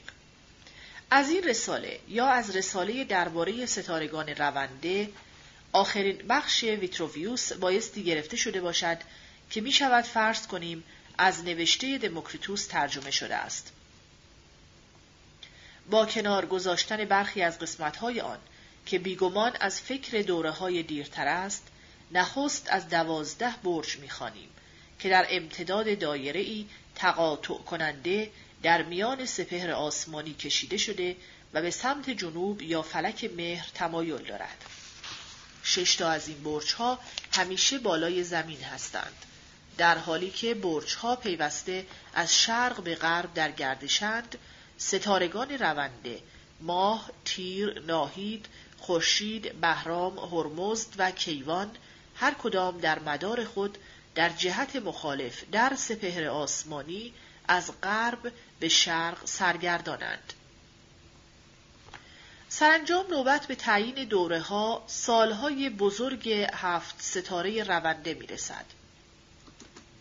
ماه پس از گذر کردن در مدار آسمان به برجی که 28 روز و پیرامون 1 ساعت بیشتر پیش از آن آغاز کرده بود باز می‌گردد و ماه مانگی را به انجام می‌رساند. خورشید از فضای یک برج در 1 ماه می‌گذرد و چون به آن برجی که از آن آغاز کرده بود باز می‌گردد، طول 1 سال را به انجام می‌رساند. از این پیداست که ماه راه خود را 13 بار در 12 ماه می‌پیماید، در صورتی که خورشید در همین مدت فقط 1 بار راه خود را می‌پیماید. ستاره‌های تیر و ناهید که گرد پرتو خورشید همچون مرکزی دور می‌زنند، در سفرشان به عقب برمیگردند و تأخیر می‌کنند.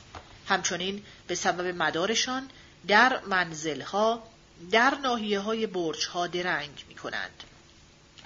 این به ویژه در مورد ناهید به خوبی دیده می‌شود، زیرا همینطور که در دنبال خورشید می‌رود، پس از فرونشستن خورشید در آسمان می‌درخشد و هنگامی که تابانتر از همه وقت می درخشد، ستاره شامگاهان خوانده می شود. ولی وقتهای دیگر پیشاپیش خورشید می رود و چون پیش از پگاه براید، پگاه آور خوانده می شود. به این سبب گاهی چند روز در یک برج درنگ می کنند. بابلی‌ها آن را ایستگاه ستاره می خواندند. وقتهای دیگر تندتر به برج دیگری در می آیند. بنابراین چون در هر برجی شمار روزهای گردششان هم چند نیست، مدت زمانی را که در پیش درنگ کرده اند، اکنون با گردش تندتر جبران می نمایند. ستاره تیر چنان در راه خود در سپهر آسمانی تند می گذرد، دوان دوان از میان ناحیه ها، که روز 360 از میان برج ها به آن برجی می رسد که از آن در گردش گذشتش راه خود را آغاز کرده بود و راه آن به طوری بخش شده که در هر برج پیرامون 30 روز دارد. ناهید از فضای برخی از برج‌ها در 30 روز می‌گذرد تا آن اندازه‌ای که در برخی برج‌ها تا 40 روز درنگ می‌کند. وقتی که به منزل رسیده است، در جوزهر آن مقدار از دست رفته در درنگ را به جای خود باز می‌آورد. بنابراین پیمودن تمام مدار سپهر آسمانی را بار دیگر در 485مین روز به انجام می‌رساند و به آن برجی که سفر نخستش را از آن آغاز کرده بود باز می‌گردد. به زبان بسیار همانندی گفته شده که دوره بهرام 683 روز، هرمزد 11 سال و 313 روز، کیوان 29 سال و پیرامون 160 روز است. آن ستارگان رونده‌ای که مدار خود را بالای خورشید می‌پیمایند، به ویژه وقتی که آنها در سه گوشی هستند که خورشید به آن درآمده، پیشروی نمی‌کنند، بلکه برمیگردند و درنگ می‌کنند تا همان خورشید به برج دیگری گذر کرده باشد. هرمزد که مداری را میان بهرام و کیوان می‌پیماید، راهی را بیشتر از راه بهرام و کمتر از راه کیوان دنبال می‌کند. ستارگان رونده دیگر به همان نسبت که از بالاترین نقطه سپهر آسمانی دورند، مدارشان به زمین نزدیکتر است. آنها به نظر می آیند که تندتر می گردند، زیرا هر یک از آنها با پیمودن مدار کوتاهتری بیشتر از زیر رد می شود و از ستاره بالای خود می گذرد. هرچرا که ما خوانده ایم می توان در نوشته های نبوریمانی و جانشین های نزدیکش یافت. پس هیچ دلیلی نیست که انکار شود که سخنان دموکریتوس از همین گونه بوده است. این آگاهی و دانش از دموکریتوس به اکتمون، متون و اودوکسوس رسید و از آنها به نوبه خود به دست نویسندگانی افتاد که گفته های آنها حفظ شده است: آراتوس، گمینوس، چیچرو، ویتروویوس، پلینی و نویسندگان دیگری از زمانهای دیرتر. پس هرگاه در این نویسندگان دیرتر مطلبهایی بیابیم که همانند آنهایی است که در دیپانامه نبوریمانی و شاگردانش دیده می شود و بررسی‌های پیشرفته‌تر دوره هلینیستی را از آنها بیاندازیم، دلیل کافی داریم که صورت اصلی آنها را به دموکریتوس نسبت بدهیم که نخستین دانشمند یونانی بود که کشف شده های صفحه 461. پس هرگاه در این نویسندگان دیرتر مطلب هایی بیابیم که همانند آنهایی است که در دیپانامه نبوریمانی و شاگردانش دیده می شود و بررسی های پیشرفته‌تر دوره هلنیستی را از آنها بیاندازیم، دلیل کافی داریم که صورت اصلی آنها را به دموکریتوس نسبت بدهیم که نخستین دانشمند یونانی بود که کشف شده های بابلی را به هم میهنان خود عرضه کرد. در دیاکوسموس بزرگش، لوکیپوس اصول نظریه اتمی را پایه گذاشته بود. شاگردش که از او بزرگتر بود آن را درست کرد. مرد آن است که همه می‌دانیم. دموکریتوس استدلال می‌کرد. فقط اتم‌ها و خلأ در حقیقت وجود دارند. آنها پایه و زمینه نه فقط حیوانات بلکه تمام بنیست‌های مرکب را تشکیل می‌دهند. اتم‌ها چون تنهای جامد بخش ناپذیر، دگرش ناپذیر و بی‌حس و آرام تصور شدند. آنها از حیث حجم و شمار نامحدودند و در سراسر گردون در گردابی برده می شوند. در خلأی نامحدود که نه بالا و ته و میان، نه مرکز و نه محیط دارد. گردش این اتم‌ها چنان است که به همدیگر می‌خورند و می‌چسبند. نتیجه این عمل تمام چیزهایی است که وجود دارند. این عمل را آغازی نیست، چون همیشه بوده و خواهد بود. انسان، آتش، آب، هوا و خاک پدید آمدند که بنابراین باید آنها را مرکب دانست، نه عنصر آغازی. هیچ چیز از آن چه نیست به هست نمی آید و نمی تواند نیست شود. این نخستین بیان قانون امروزین نگهداشت ورزه است. برای شمار جهانهایی که به هست می آیند و آنگاه ناپدید می شوند حدی نیست. خورشید، ماه، روان که دموکریتوس آن را با رای یکی دانسته، همه آنها چیزی نیستند مگر ترکیب اتم‌ها. ناگزیری فقط نام دیگری برای این گرداب آفرینشگر است و پایان عملی پژوهش فرزانگان آرامش ساده است. هیچ کس مگر یک فرزانه یونانی نمی‌توانسته نظریه ای را که انسان زیبا پذیرفتنی باشد بپروراند، ولی باید بیدرنگ به آن بیفزاییم که هیچ فرزانه یونانی نمی‌توانسته چون این نظریه ای را بپروراند بدون کار و رنج مقدماتی بابلی ها که به دست صاحب این نظریه نه فقط یک پایه استوار دانش درست دادند، بلکه بسیاری از اصطلاحات لازم را نیز در دسترس او گذاشتند. یونانی و شرقی نخستین بار در خاک بابل با هم کار کردند. نتیجه این همکاری نظریه‌ای بود که بیشتر قسمت‌های آن را هنوز دانشمندان کنونی می‌پذیرند. دموکریتوس را در شرق همچو دانش‌پژوهی همکار خوش آمد گفته بودند و گنج‌های دانش بابلی را آزادانه به روی او باز کرده بودند. در میهنش او شهرت برجسته‌ای پیدا کرده بود که در نسل‌های آینده از میان نمی‌رفت. در یک سخنرانی شیوای سوگواری 439 پریکلس سرفرازی به حق خود را از تاریخ گذشته آتن بیان داشت، از اینکه آتن به تنهایی جلوی تاخت و تازگران پارسی را گرفته بود، از دموکراسی و شاهنشاهیش، از برومندی اقتصادیش، از ادب و هنرش که در پارتنون جاوید به اوج خود رسیده بود. او خودستایی کرده بود که آتن دبستان هلاس بود، چون این شهر به روی همه جهان باز بود و آنجا بیگانگان از هر گونه تسهیلی برای فرا گرفتن دانش برخوردار بودند. دموکریتوس این دعوت را شنید و بر آن شد که از این دبستان نوین دیدن کند. او دریافت که پیشداوری بر ضد علم هنوز زورمند بود. در حقیقت پیدا بود که پریکلس حس می کرد چیزی نمانده که آتن خود فرا گیرد. دموکریتوس گوید من به آتن آمدم و هیچ کس مرا نشناخت. صفحه 463. ستاره شناسان بعدی در آتن.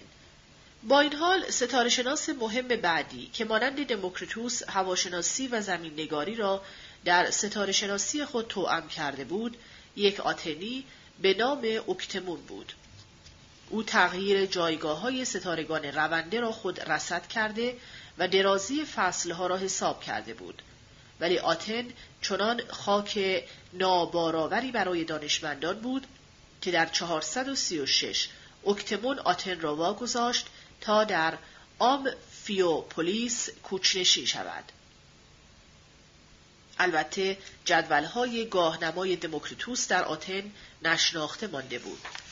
مهاجری به نام فاینوس نخست توجه متون را به ارزش برتر دوره 19 سالی جلب نمود.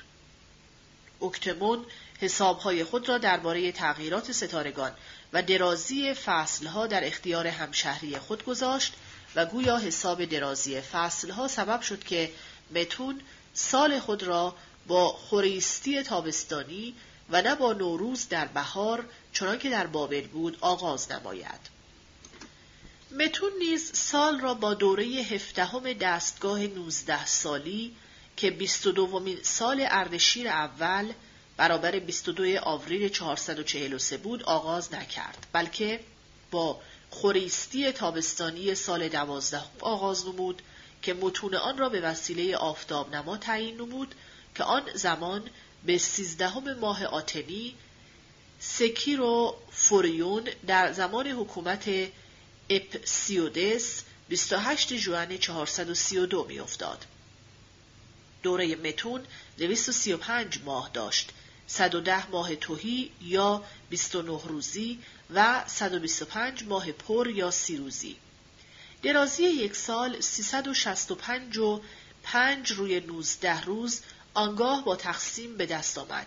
این اندکی بیش از 1/4 روز افزون بر درازی حقیقی روز است یا به دقت 2632 هزارم مثبت است. این حساب از آنچه اوئنوپیدس از آموزگاران مصریش آموخته بود به حقیقت نزدیکتر است، ولی باز هم 30 دقیقه و 11 ثانیه درازتر از اندازه واقعی است. این به پای حساب نبوریمانی نمی رسد که در 492 فقط 6 دقیقه و 2 ثانیه از واقع دور بود.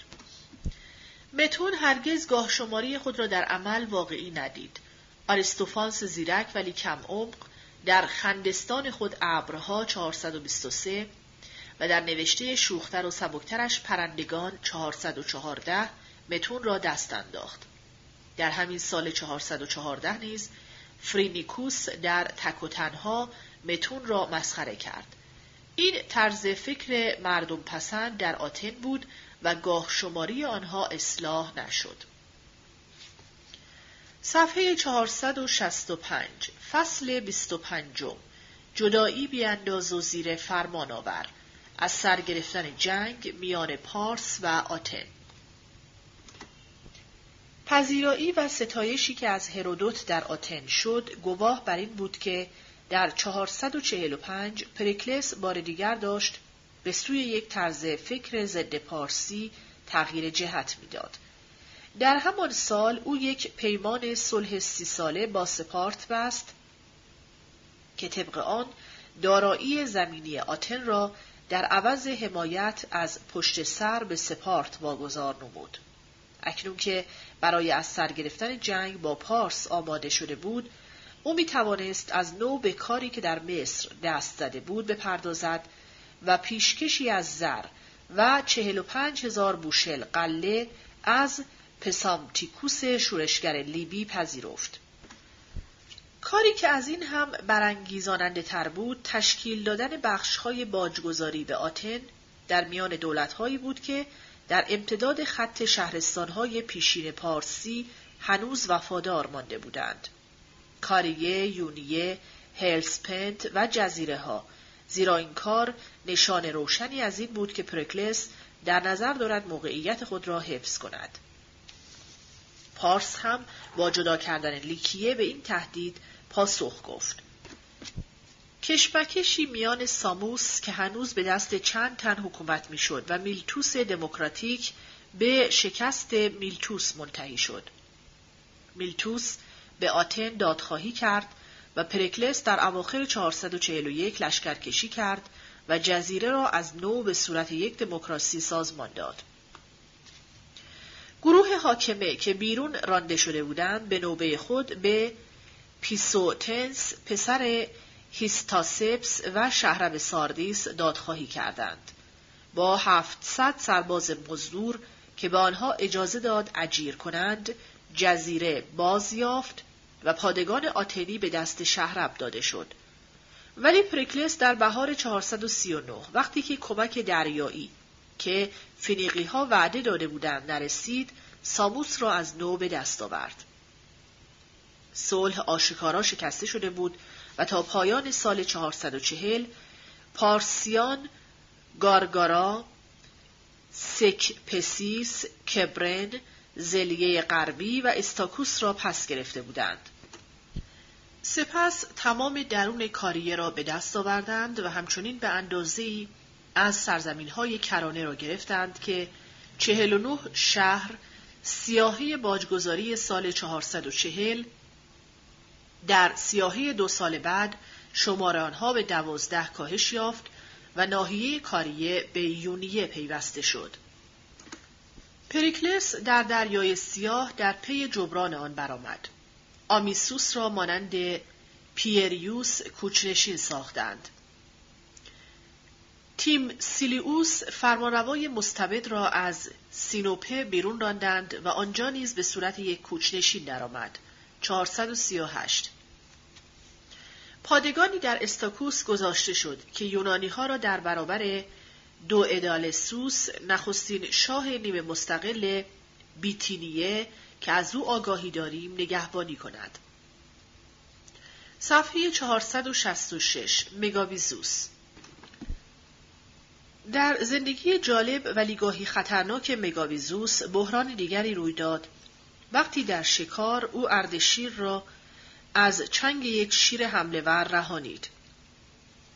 به جای اینکه سپاسگزاری خود را نشان دهد، شاه فقط این دستور را به یاد آورد که هیچ زیردستی نمیتواند حیوانی را پیش سرورش بکشد و کیفر چنین کاری مرگ است. پانویس کتسیاس پارسیان دفتر 17 خلاصه 71 ادامه متن. فرمان داده شد که خطاکار را سر بزنند، ولی بانوان بار دیگر به یاری او آمدند و این فرمان به تبعید در کورته در خلیج فارس تخفیف یافت. پانویس جزیره‌های تبعیدگاه هرودوت دفتر 3 صفحه 93 دفتر 7 صفحه 80 کتسیاس پارسیان کرته 31 ادامه متن.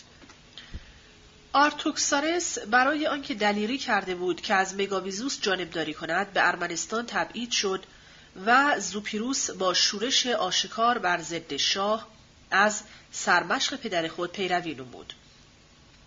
در 441 زوپیروس از آتن دیدن کرد و آنجا شاید به هرودوت برخورد و ممکن است پاره‌ای از قصه های پارسی و سندهای رسمی را که این تاریخ نویس با آنها صفحه های خود را زینت داده او به هرودوت داده باشد. پانویس هرودوت دفتر 3 صفحه 160 ادامه متن. زوپیروس با گرمی در آتن پذیرایی شد چون کوشش‌های پدرش را به جانبداری از آتنی‌هایی که هنگام تسلیم مصر گرفتار شده بودند به یاد داشتند. زوپیروس به یاری یک دسته از سربازان آتنی به کاونوس تاخت برد، هرچند معنای این کار جنگ آشکارا بود. کار مردم کاونوس پرمعنا بود که گفتند کاملا خواهان تسلیم شدن هستند، ولی همپیمانان آتنی او را نخواهند پذیرفت. زوپیروس شرط آنها را رد کرد و آغاز حمله نمود. هنگامی که از دیوار بالا می رفت، سنگی به سرش خورد و کشته شد. آلکیدس کاونی که او را کشته بود، پاداش خود را که به صلیب کشیده شدن بود، به مناسبت کشتن نوه شهربانو از آمستریس دریافت داشت.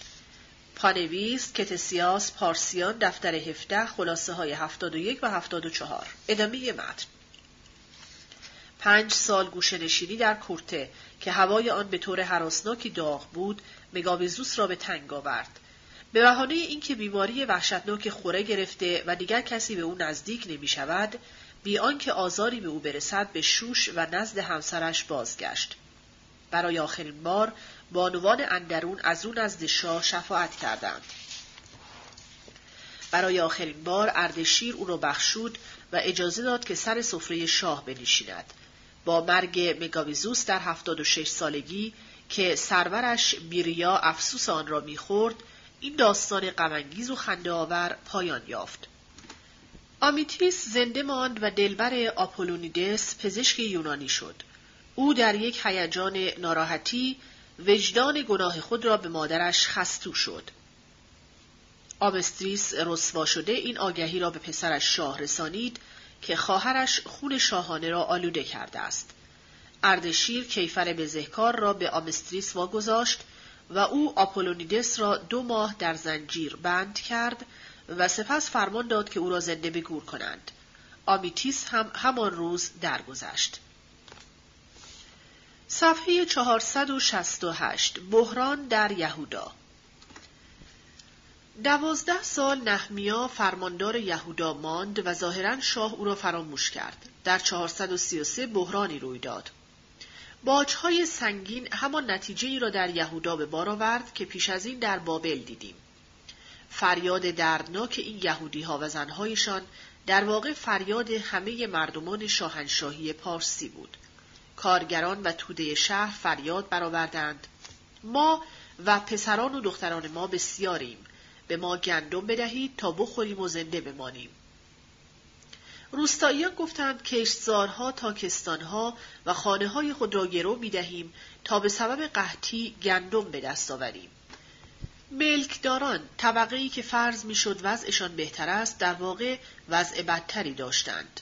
ما سیم وام گرفتیم تا باج شاه را نقد بپردازیم. گوشت ما چون گوشت برادران ماست، فرزندان ما چون فرزندان ایشان، و اینک باید فرزندان خود را به بردگی بسپاریم. برخی از دختران ما کنیز شدند و نمی توانیم آنها را آزاد سازیم، زیرا کشتزارها و تاکستانهای ما از آن دیگران شده است.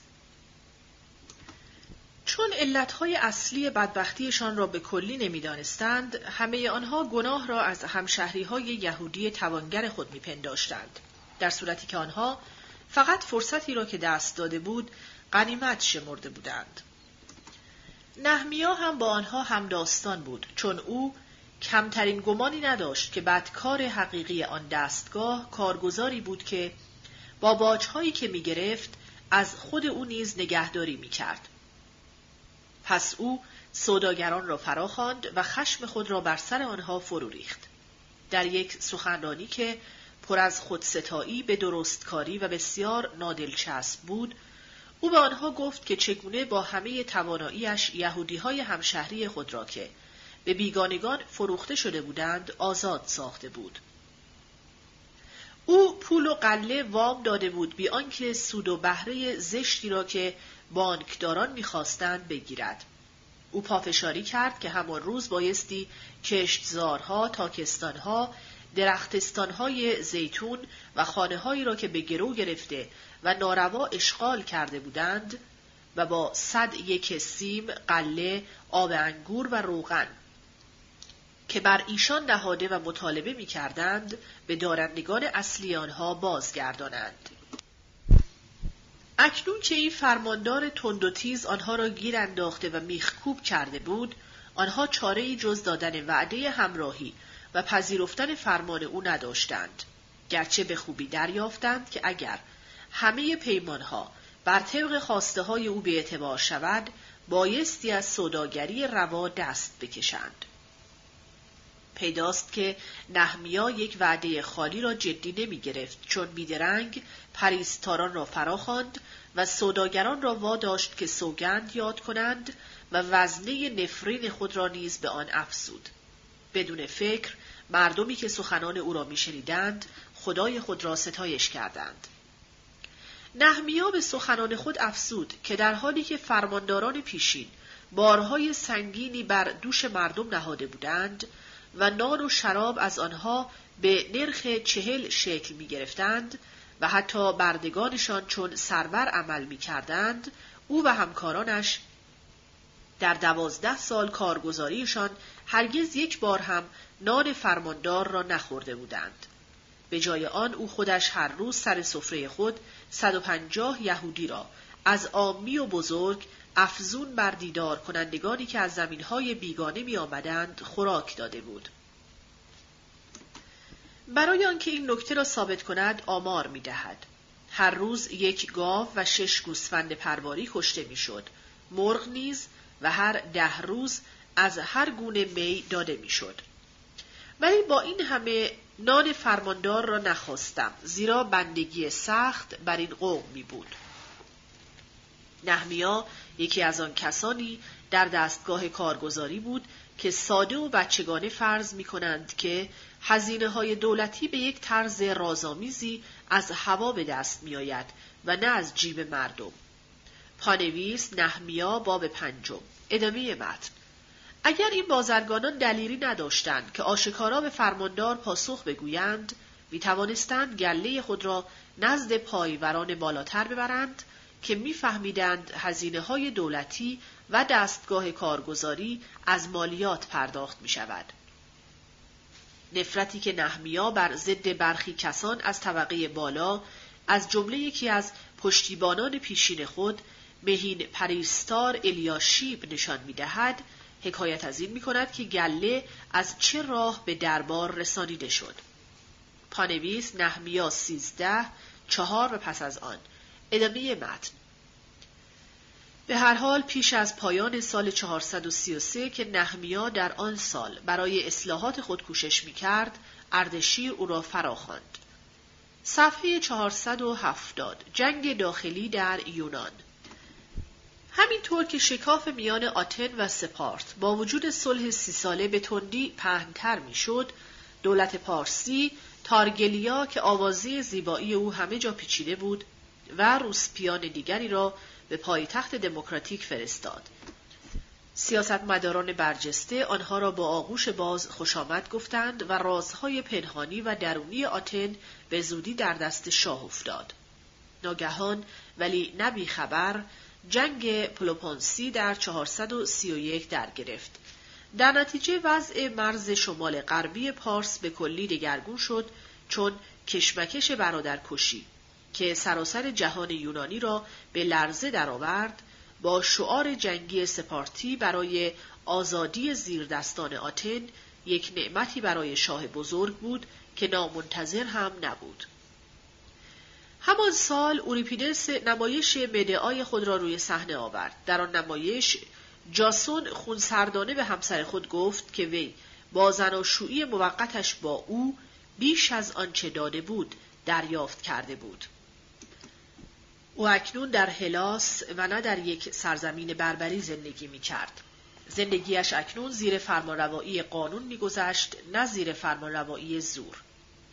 او را اکنون همه یونانی ها می شناختند، در صورتی که اگر در نقطه های دورافتاده زمین زندگی می کرد، این زیب و بزرگی را نمی توانست داشته باشد.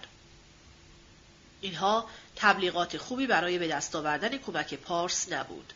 از حبشه وبا به مصر آمد و از آنجا به آتن و بخش‌های بزرگی از شاهنشاهی پارسی رفت. انبوه‌های مردمان مردند و زندگی اقتصادی که همان زمان با باج‌های سنگین از هم گسیخته شده بود، بیشتر آشفته گشت. فارناکس پسر فارنابازوس اکنون به ارس شهرب فریجیه هلسپنتی بود. از پایتخت آن داسکیلیوم نزدیک رهینداکوس نقش‌های برجسته‌ای از یک یادمان جالبی که از زمان پدر اوست آمده است. ظاهراً تخت سنگ‌های آن به بلندی 7 پا از مرمر پروکنسی بایستی روبروی یک آدریان در هوای آزاد نهاده شده باشند. نیمی از بلندی این تخت سنگ‌ها فقط حاشیه صافی است که بالای آنها قالب‌های خایدیس و پیکانی است و تمام صحنه یک قاب کوتاه باریک کمی گود رفته را تشکیل می‌دهد که پیکرها کوتاه و هموار در آن برجستند. یک دسته زن‌های اسیر سوار بر استرها هستند که یالهایشان کوتاه بریده و بافته شده است و تنها زینپوش آنها یک نمدزین قلاب دوزی است که این بانوان روی آن یک ور نشستند. موی آنها با یک ساکوس یعنی پارچه مویی پوشیده شده که گرد چهره پیچیده شده و یک پارچه قلاب دوزی همچون روبندی روی سر آنها کشیده شده است.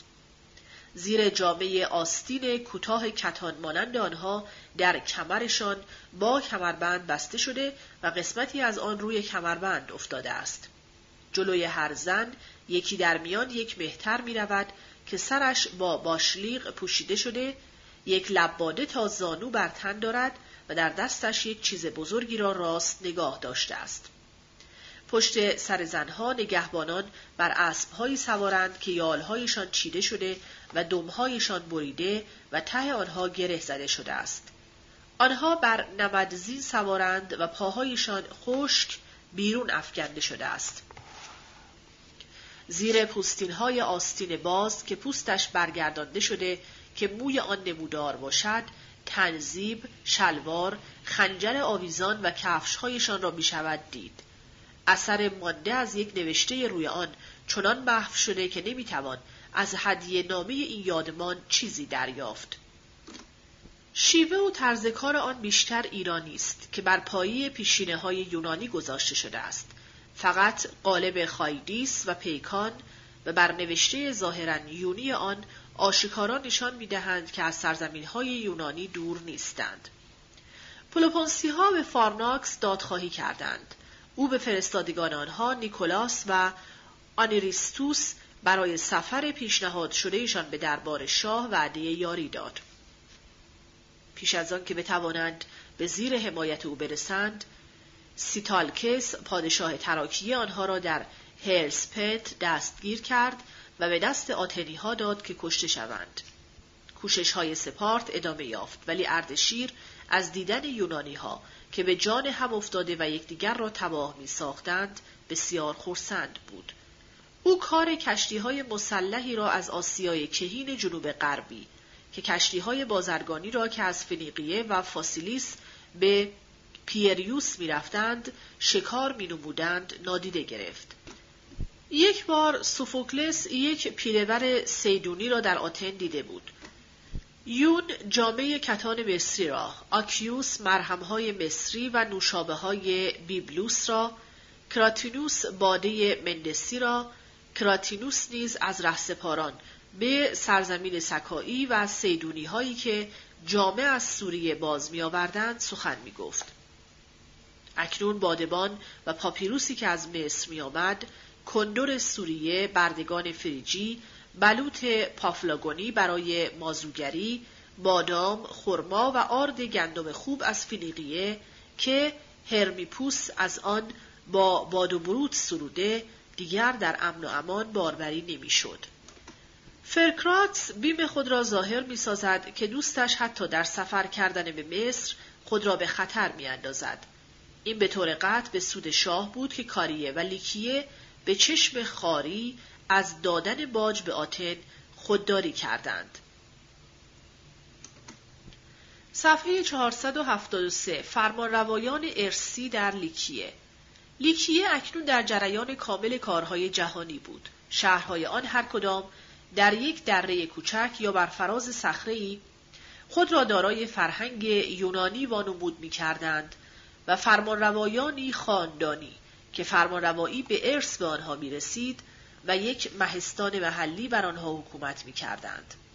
قبرهای آنها که در سنگ گواه خواستگاه چوبی آنها هویدا بود، با ریزکاری معماری یونانی زیور یافته بود. نوشته‌های آرامگاهی به خط بومی کمتر با ترجمه یونانی داشت فراوان می‌شد. یک نوشته دوزبانی خوشبختانه از یکی از فرمانروایان لیمیرا به نام سداریا بازمانده که سکه او را که بز و شیر شاهین رویش دارد نیز در دست داریم. آن یک نوشته آرامگاهی را به ساده‌ترین صورت نشان می‌دهد.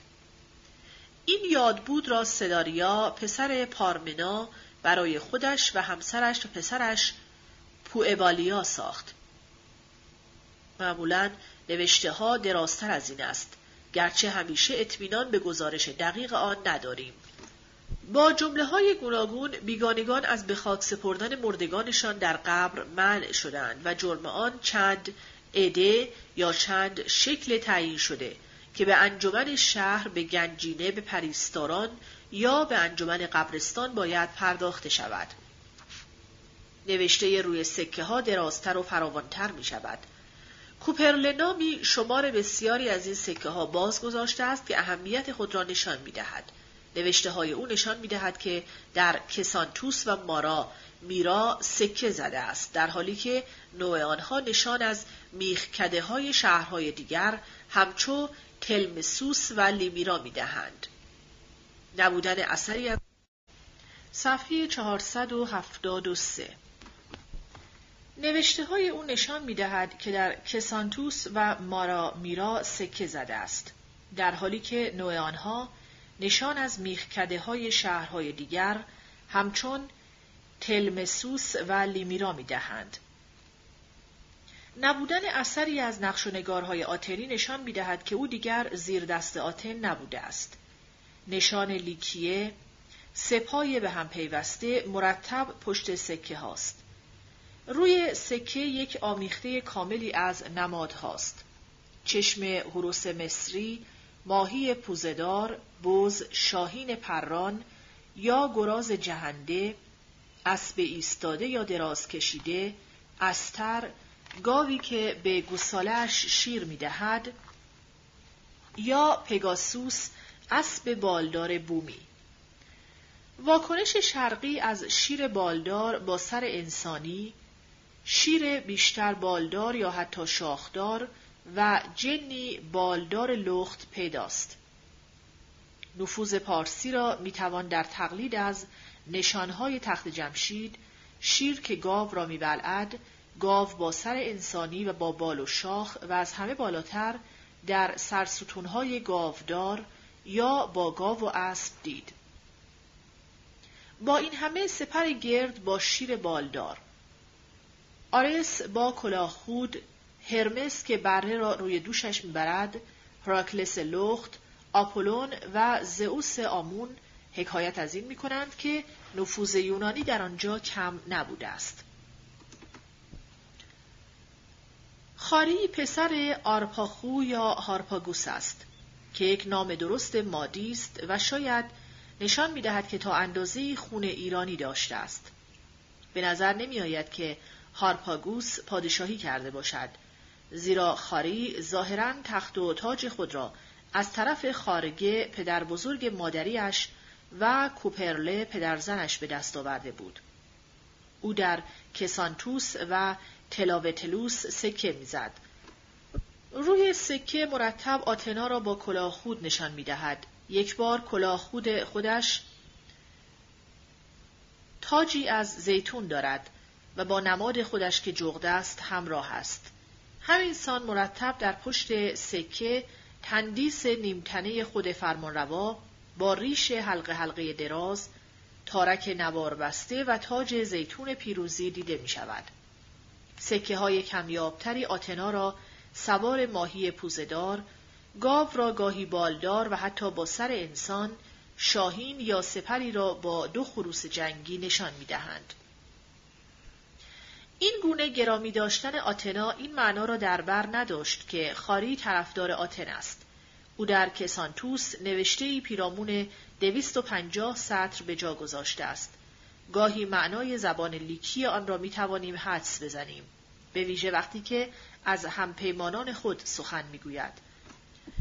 برادر او تربنمه است، شاید همکار زمو، زیرا روی سکه هایشان تنها یا با هم روبند شیر و سپا را به کار می برند. بعدها تربنمه نامش با واده به همراه است و پسرش کروسته قبری در لیمیرا ساخت. اربنه در تلمسوس سکه میزد که مرتب روی آن نشان آتنا با کلاه خود یا هراکلس که پوست شیر پوشیده دیده می شود. یک بار نام او به خط کاری به صورت آر خلاصه شده است. مسرپته میتروباتس پارسی است که سکه های او روبند شیر و سپا دارند و گاهی صدف ماهی که رنگ ارغوانی از آن گرفته می شود و آپولون روی آن دیده می شود. آروواتیاسه نیز روبند شیر و سپا را نشان می دهد و گاهی آتنا را با کلاه خود.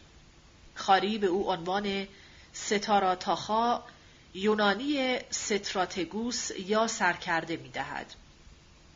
مانند اتا که سکه هایش از تلمسوس نقش ماهی پوزدار و سپا دارند، آروواتیاسه از خویشاوندان خاری است. آخرین همپیمان که او نیز ظاهراً از تلمسوس است، تاسره واعبه نام دارد. نمادهای او سر گراز، گاهی روی سپر، یک یا دو خروس جنگی همچون نشان روی سپر یا سر آتناست، ولی پشت سکه همیشه سپا دیده می شود.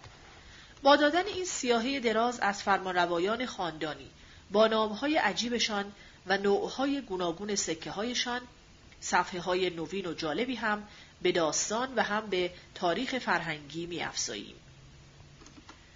زگبه و سربازان او آتر تومنه و سربازان او پتر پاتارا و مهستانش گرد هم آمدند و تربنمه بر سر سپاه و ملا سنتر فرود آمد. خاری همچو امیر کسانتوس و سرکرده لیکی ها فرماندهی مردان تلاوتلوس و مردان تربده را داشت و بر سر سپاه و خساپدمه فرود آمد. مانند هرکله یا هراکلس و هخلزه یا اکیلس، او خود را همچو امیر و سرکرده کل سرشناس ساخت. اینجا داریم داستان کشتن ملساندر آتنی را میخوانیم، وقتی که او برای گرفتن باج به زور از مردم لیکیه آمد. 430. 2 سال بعد کاریها لیسیکلس را که برای یک مأموریت همانند آمده بود کشتند. به مناسبت همین پیش آمد سرکرده لیکی ایزرازا هرم خود را در تلوس برپا ساخت. بر پایه ستون ایزرازا با لباس سوار نظام نشان داده شده است که با یک سوار دیگر با لباس همانندی می جنگد.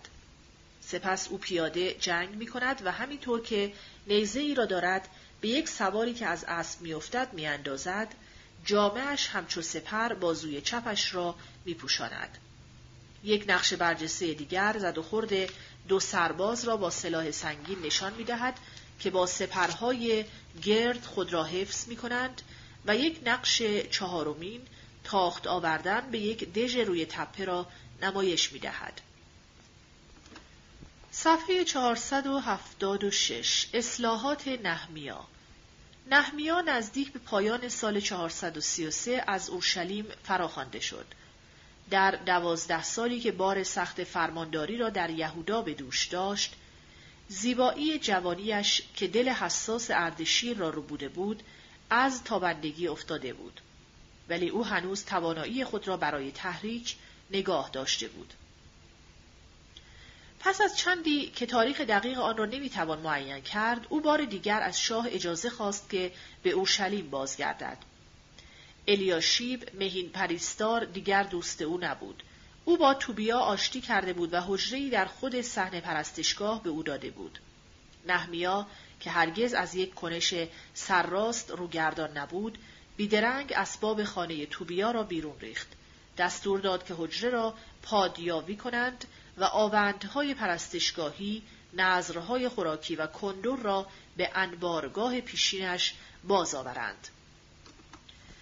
او دید که لاویها و خوانندگان به کشتزارهای خود گریخته بودند، زیرا حصه آنها از درآمدهای پرستشگاه به آنها داده نشده بود. پایوران مسئول به سختی نکوهش شدند. چرا خانه خدا را واگذاشته اید؟ لاویها و خوانندگان را به جای خود بازگردانیدند، 10 یک گندم، آب انگور و روغن را به گنجینه پرستشگاه آوردند. اکنون نهمیا دیگر نگرانیش را برای روستاییان فراموش کرده بود و گنجوران درستکار برای نظارت در پخش کردن آنها گماشته شدند. در آن روزها نهمیا دید که برخی با فشردن انگور در چرخوشتها، گردآوردن دسته های غله و آنها را بار خر کردن، روز سبت را می شکنند. می، انگور و انجیر نیز روز سبت به شهر می آوردند. سوری هایی که در اورشلیم ماندگار بودند، کالای خود را به ویژه ماهی به فروش می رساندند. نهمیا دستور داد که دروازه ها را سپید دم روز سبت ببندند و تا روز مقدس به پایان نرسیده باز نکنند. وقتی که پیله‌وران بیرون دروازه ها شب را به سر بردند، نهمیا شخصاً آنها را تهدید به بازداشت کرد و آنها دیگر نیامدند.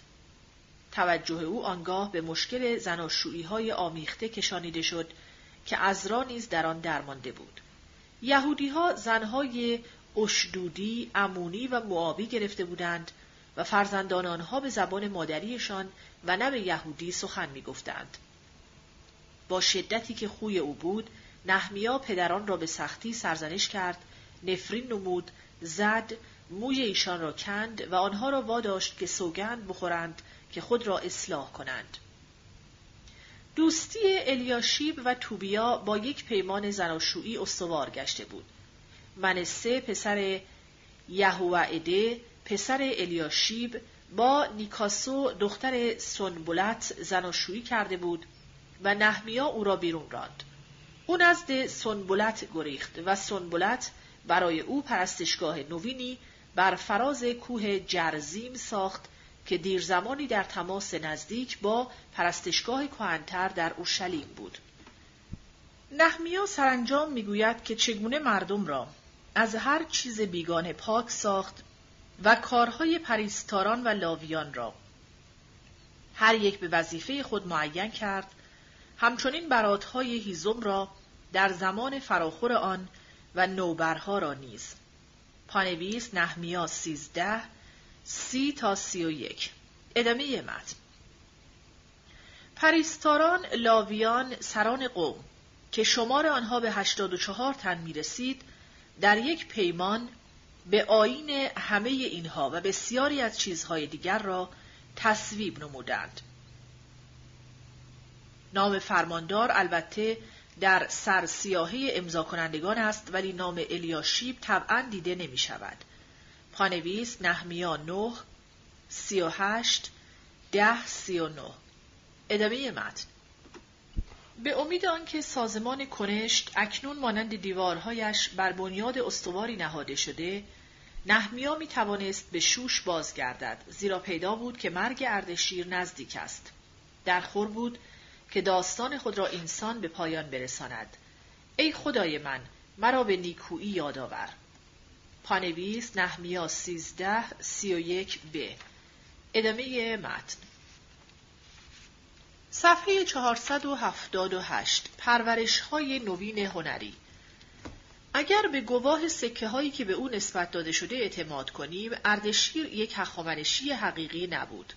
در برابر بینی راست و ظریف پدر و پدر بزرگش، بینی او کوتاه و خمیده بود.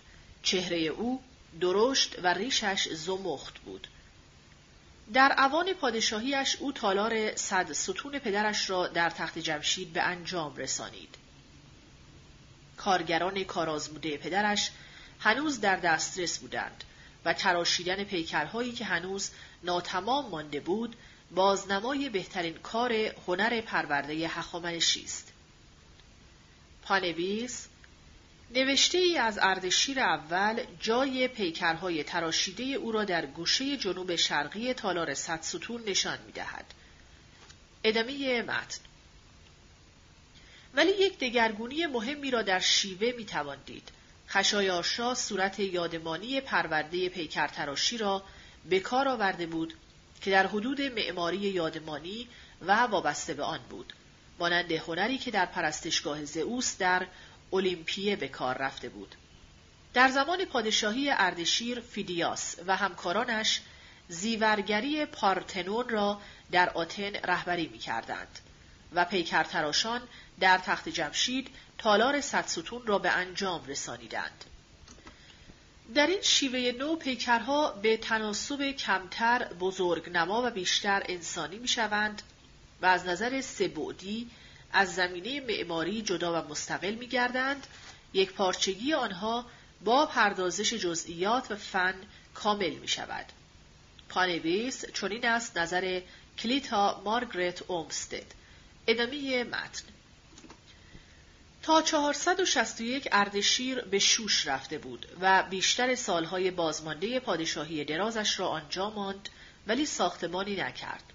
پانویس هرودوت دفتر 7 صفحه 151.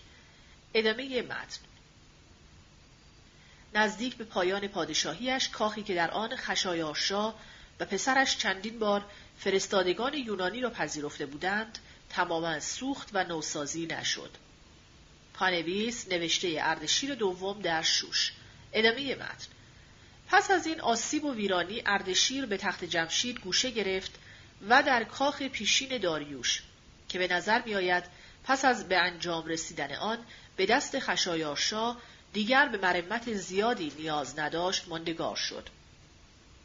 تکه های نقش های برجسته‌ای که برای زیب دادن به نوشته های اردشیر اول آماده شده بود، امروزه در کنار دیوارهای حیات جنوب کاخ پراکنده دیده می شوند. آنها نشان می دهند که هنرمند یک هنر نوین نازک‌کاری و پرداختگی را جایگزین شیوه‌های پیشین یادمانی نموده است. برای تاریخ‌گذاری نقش‌های برجسته یک گروه دیگر می‌ماند که از دسته باجگذاران آبدان خشایارشا تقلید شده، ولی در این نقش‌ها چون برای درختان سر که در نقش اصلی آبدان دسته‌ها را از یکدیگر جدا می‌کنند جا نبود، آنها را با گلک قاب کردند. اینجا پیکرها از نظر حجم و اهمیت کوچکترند و میان آنها فضای خالی بیشتر است. همین تمایل در ارکتئوم در آکروپولیس آتن پرورده شده است. به این کتیبه و به نوشته‌ای که در تالار صد ستون پیدا شده می شود چند برنوشته را روی گلدان‌های مرمر و روی جام‌های سیمین برای ریختن نذرهای آبگین که برای کاخ ساخته شده در اکباتانه بیفزاییم. این کار را که کردیم دیگر همه گواه‌های نوشته را که در دست است برای این دوره پادشاهی گرد آورده‌ایم. پیش از آن که پادشاهیش به پایان برسد، اردشیر به نظر می‌آید که برای مردن به شوش بازگشته بود، ولی او در نقش رستم به خاک سپرده شد که قبر او آنجا به سمت غرب آرامگاه پدر و پدر بزرگش کنده شده بود. مانند قبر پدرش خشایارشا، قبر اردشیر نیز نوشته‌ای نداشت. صفحه 479. سیاست و خندستان یونانی. حتی پیش از مرگش اردشیر علاقه خود را به جنگ داخلی یونانی از دست داده بود. وقتی که در 430 پیسوتنس برای آزاد ساختن بندر نوتیوم کلوفون از دست آتنیها سربازان مزدور فرستاد، اردشیر اعتراضی نکرد و وقتی که در 427 آتن از نو برتری خود را در آنجا برقرار نمود، او کاری نکرد، زیرا این بندر به زودی به وفاداری خود به پارسیان بازگشت.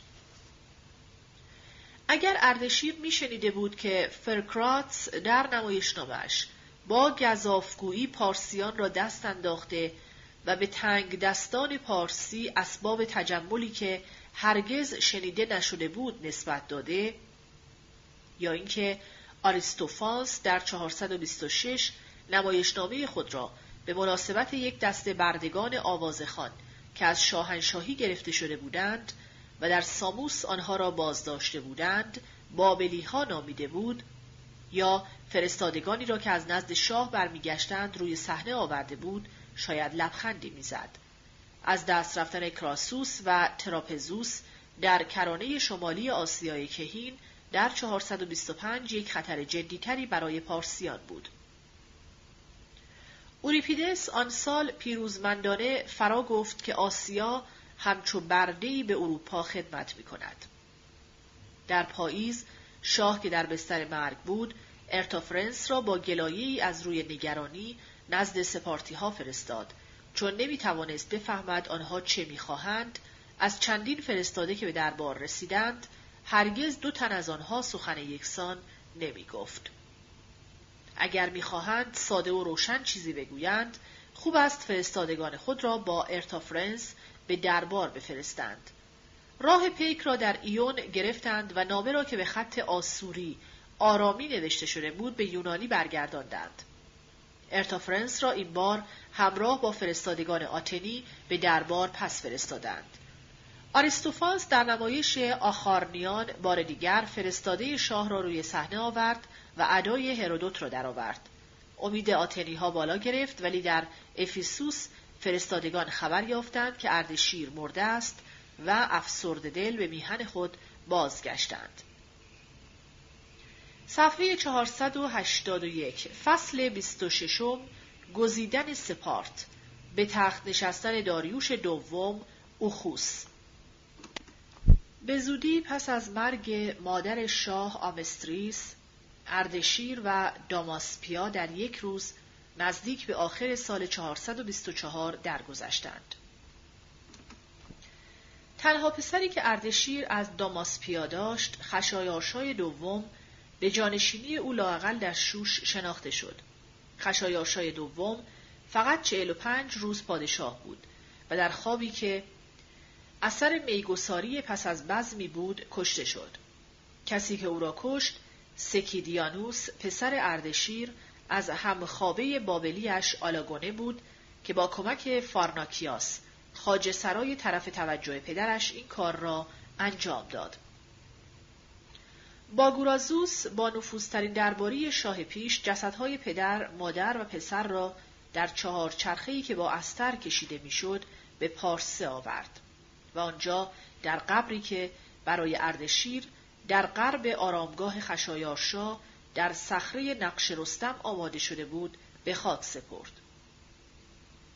پس از بازگشتش شاه تازه فرمان داد که باگورازوس را سنگسار کنند و بکشند، زیرا او ادعا می‌کرد جسد شاه بدون اجازه خود او به خاک سپرده شده بود. منوستانس رقیب پیشین باگورازوس هزار بوده تازه شد.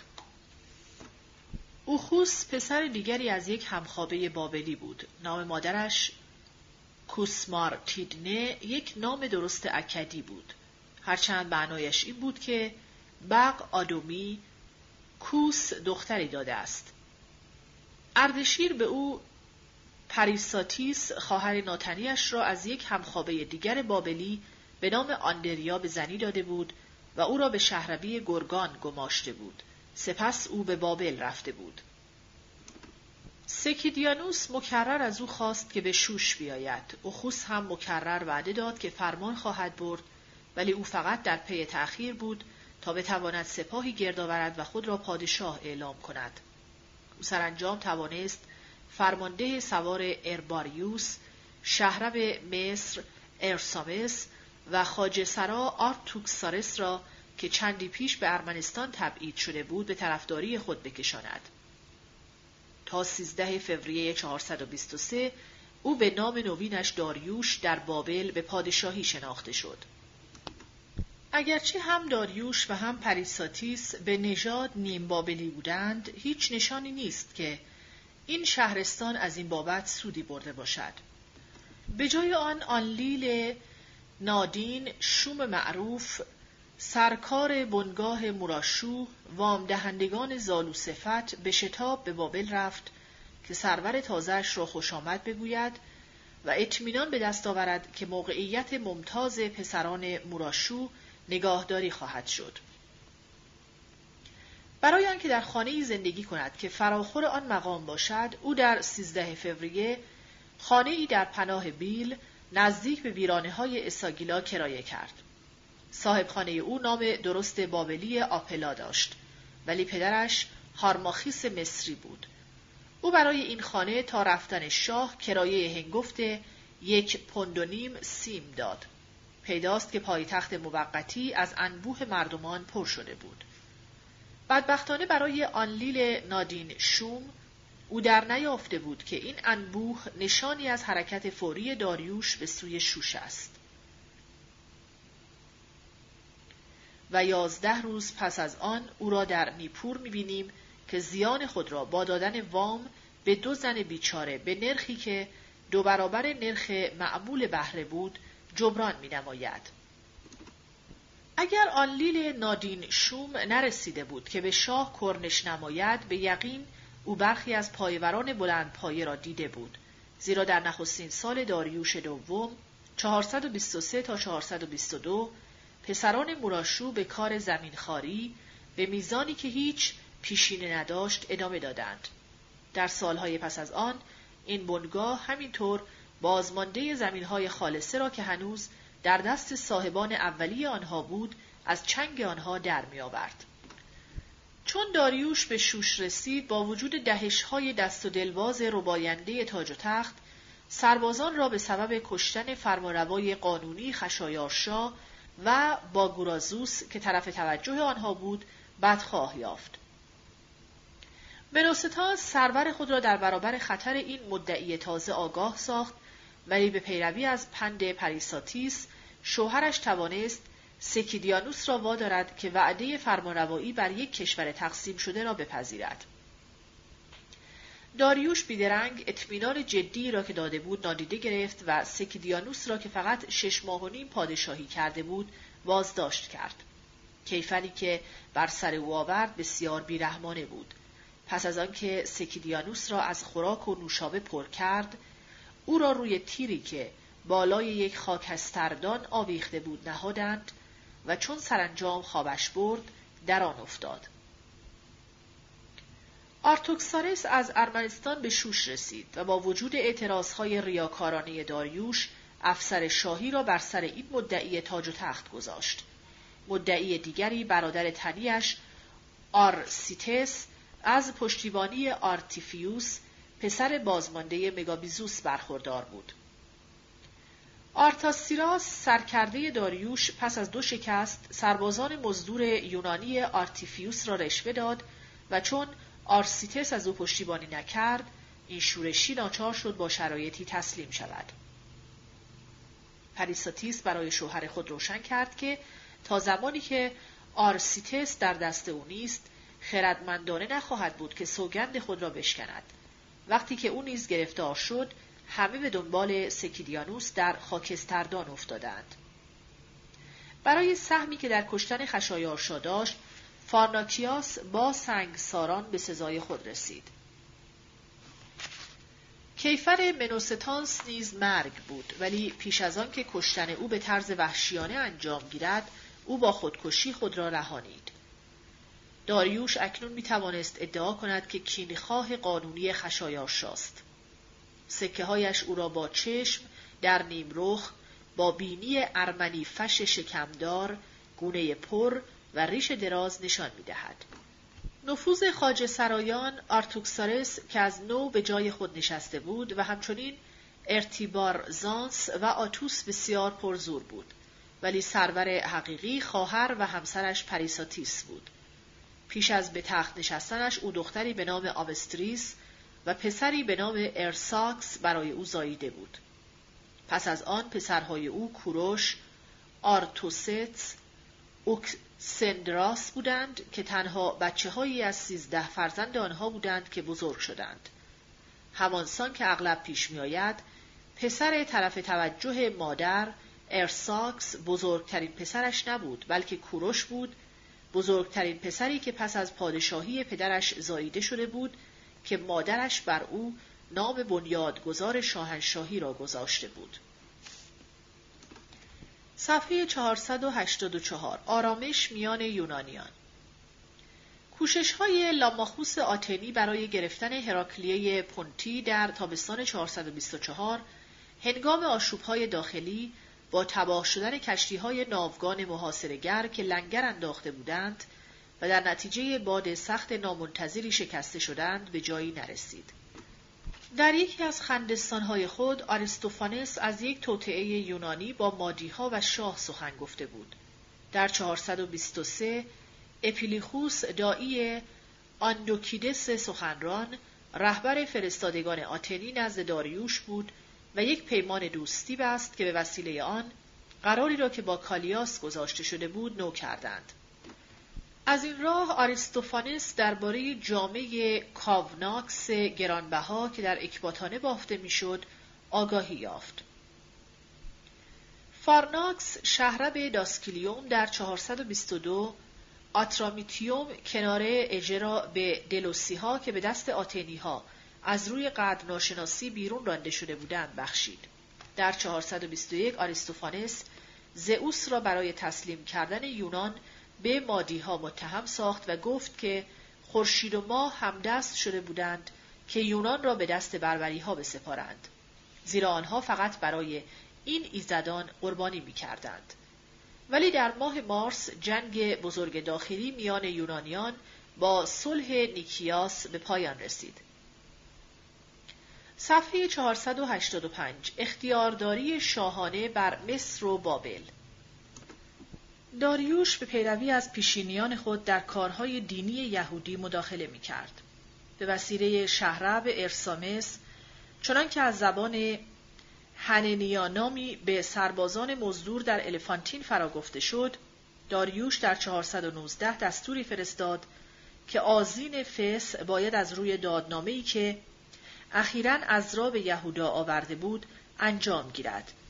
این دستور یک علاقه تازه‌ای به دین برانگیخت و گردآوری پول بسیار برای پرستشگاه محلی یاهو را میسر ساخت.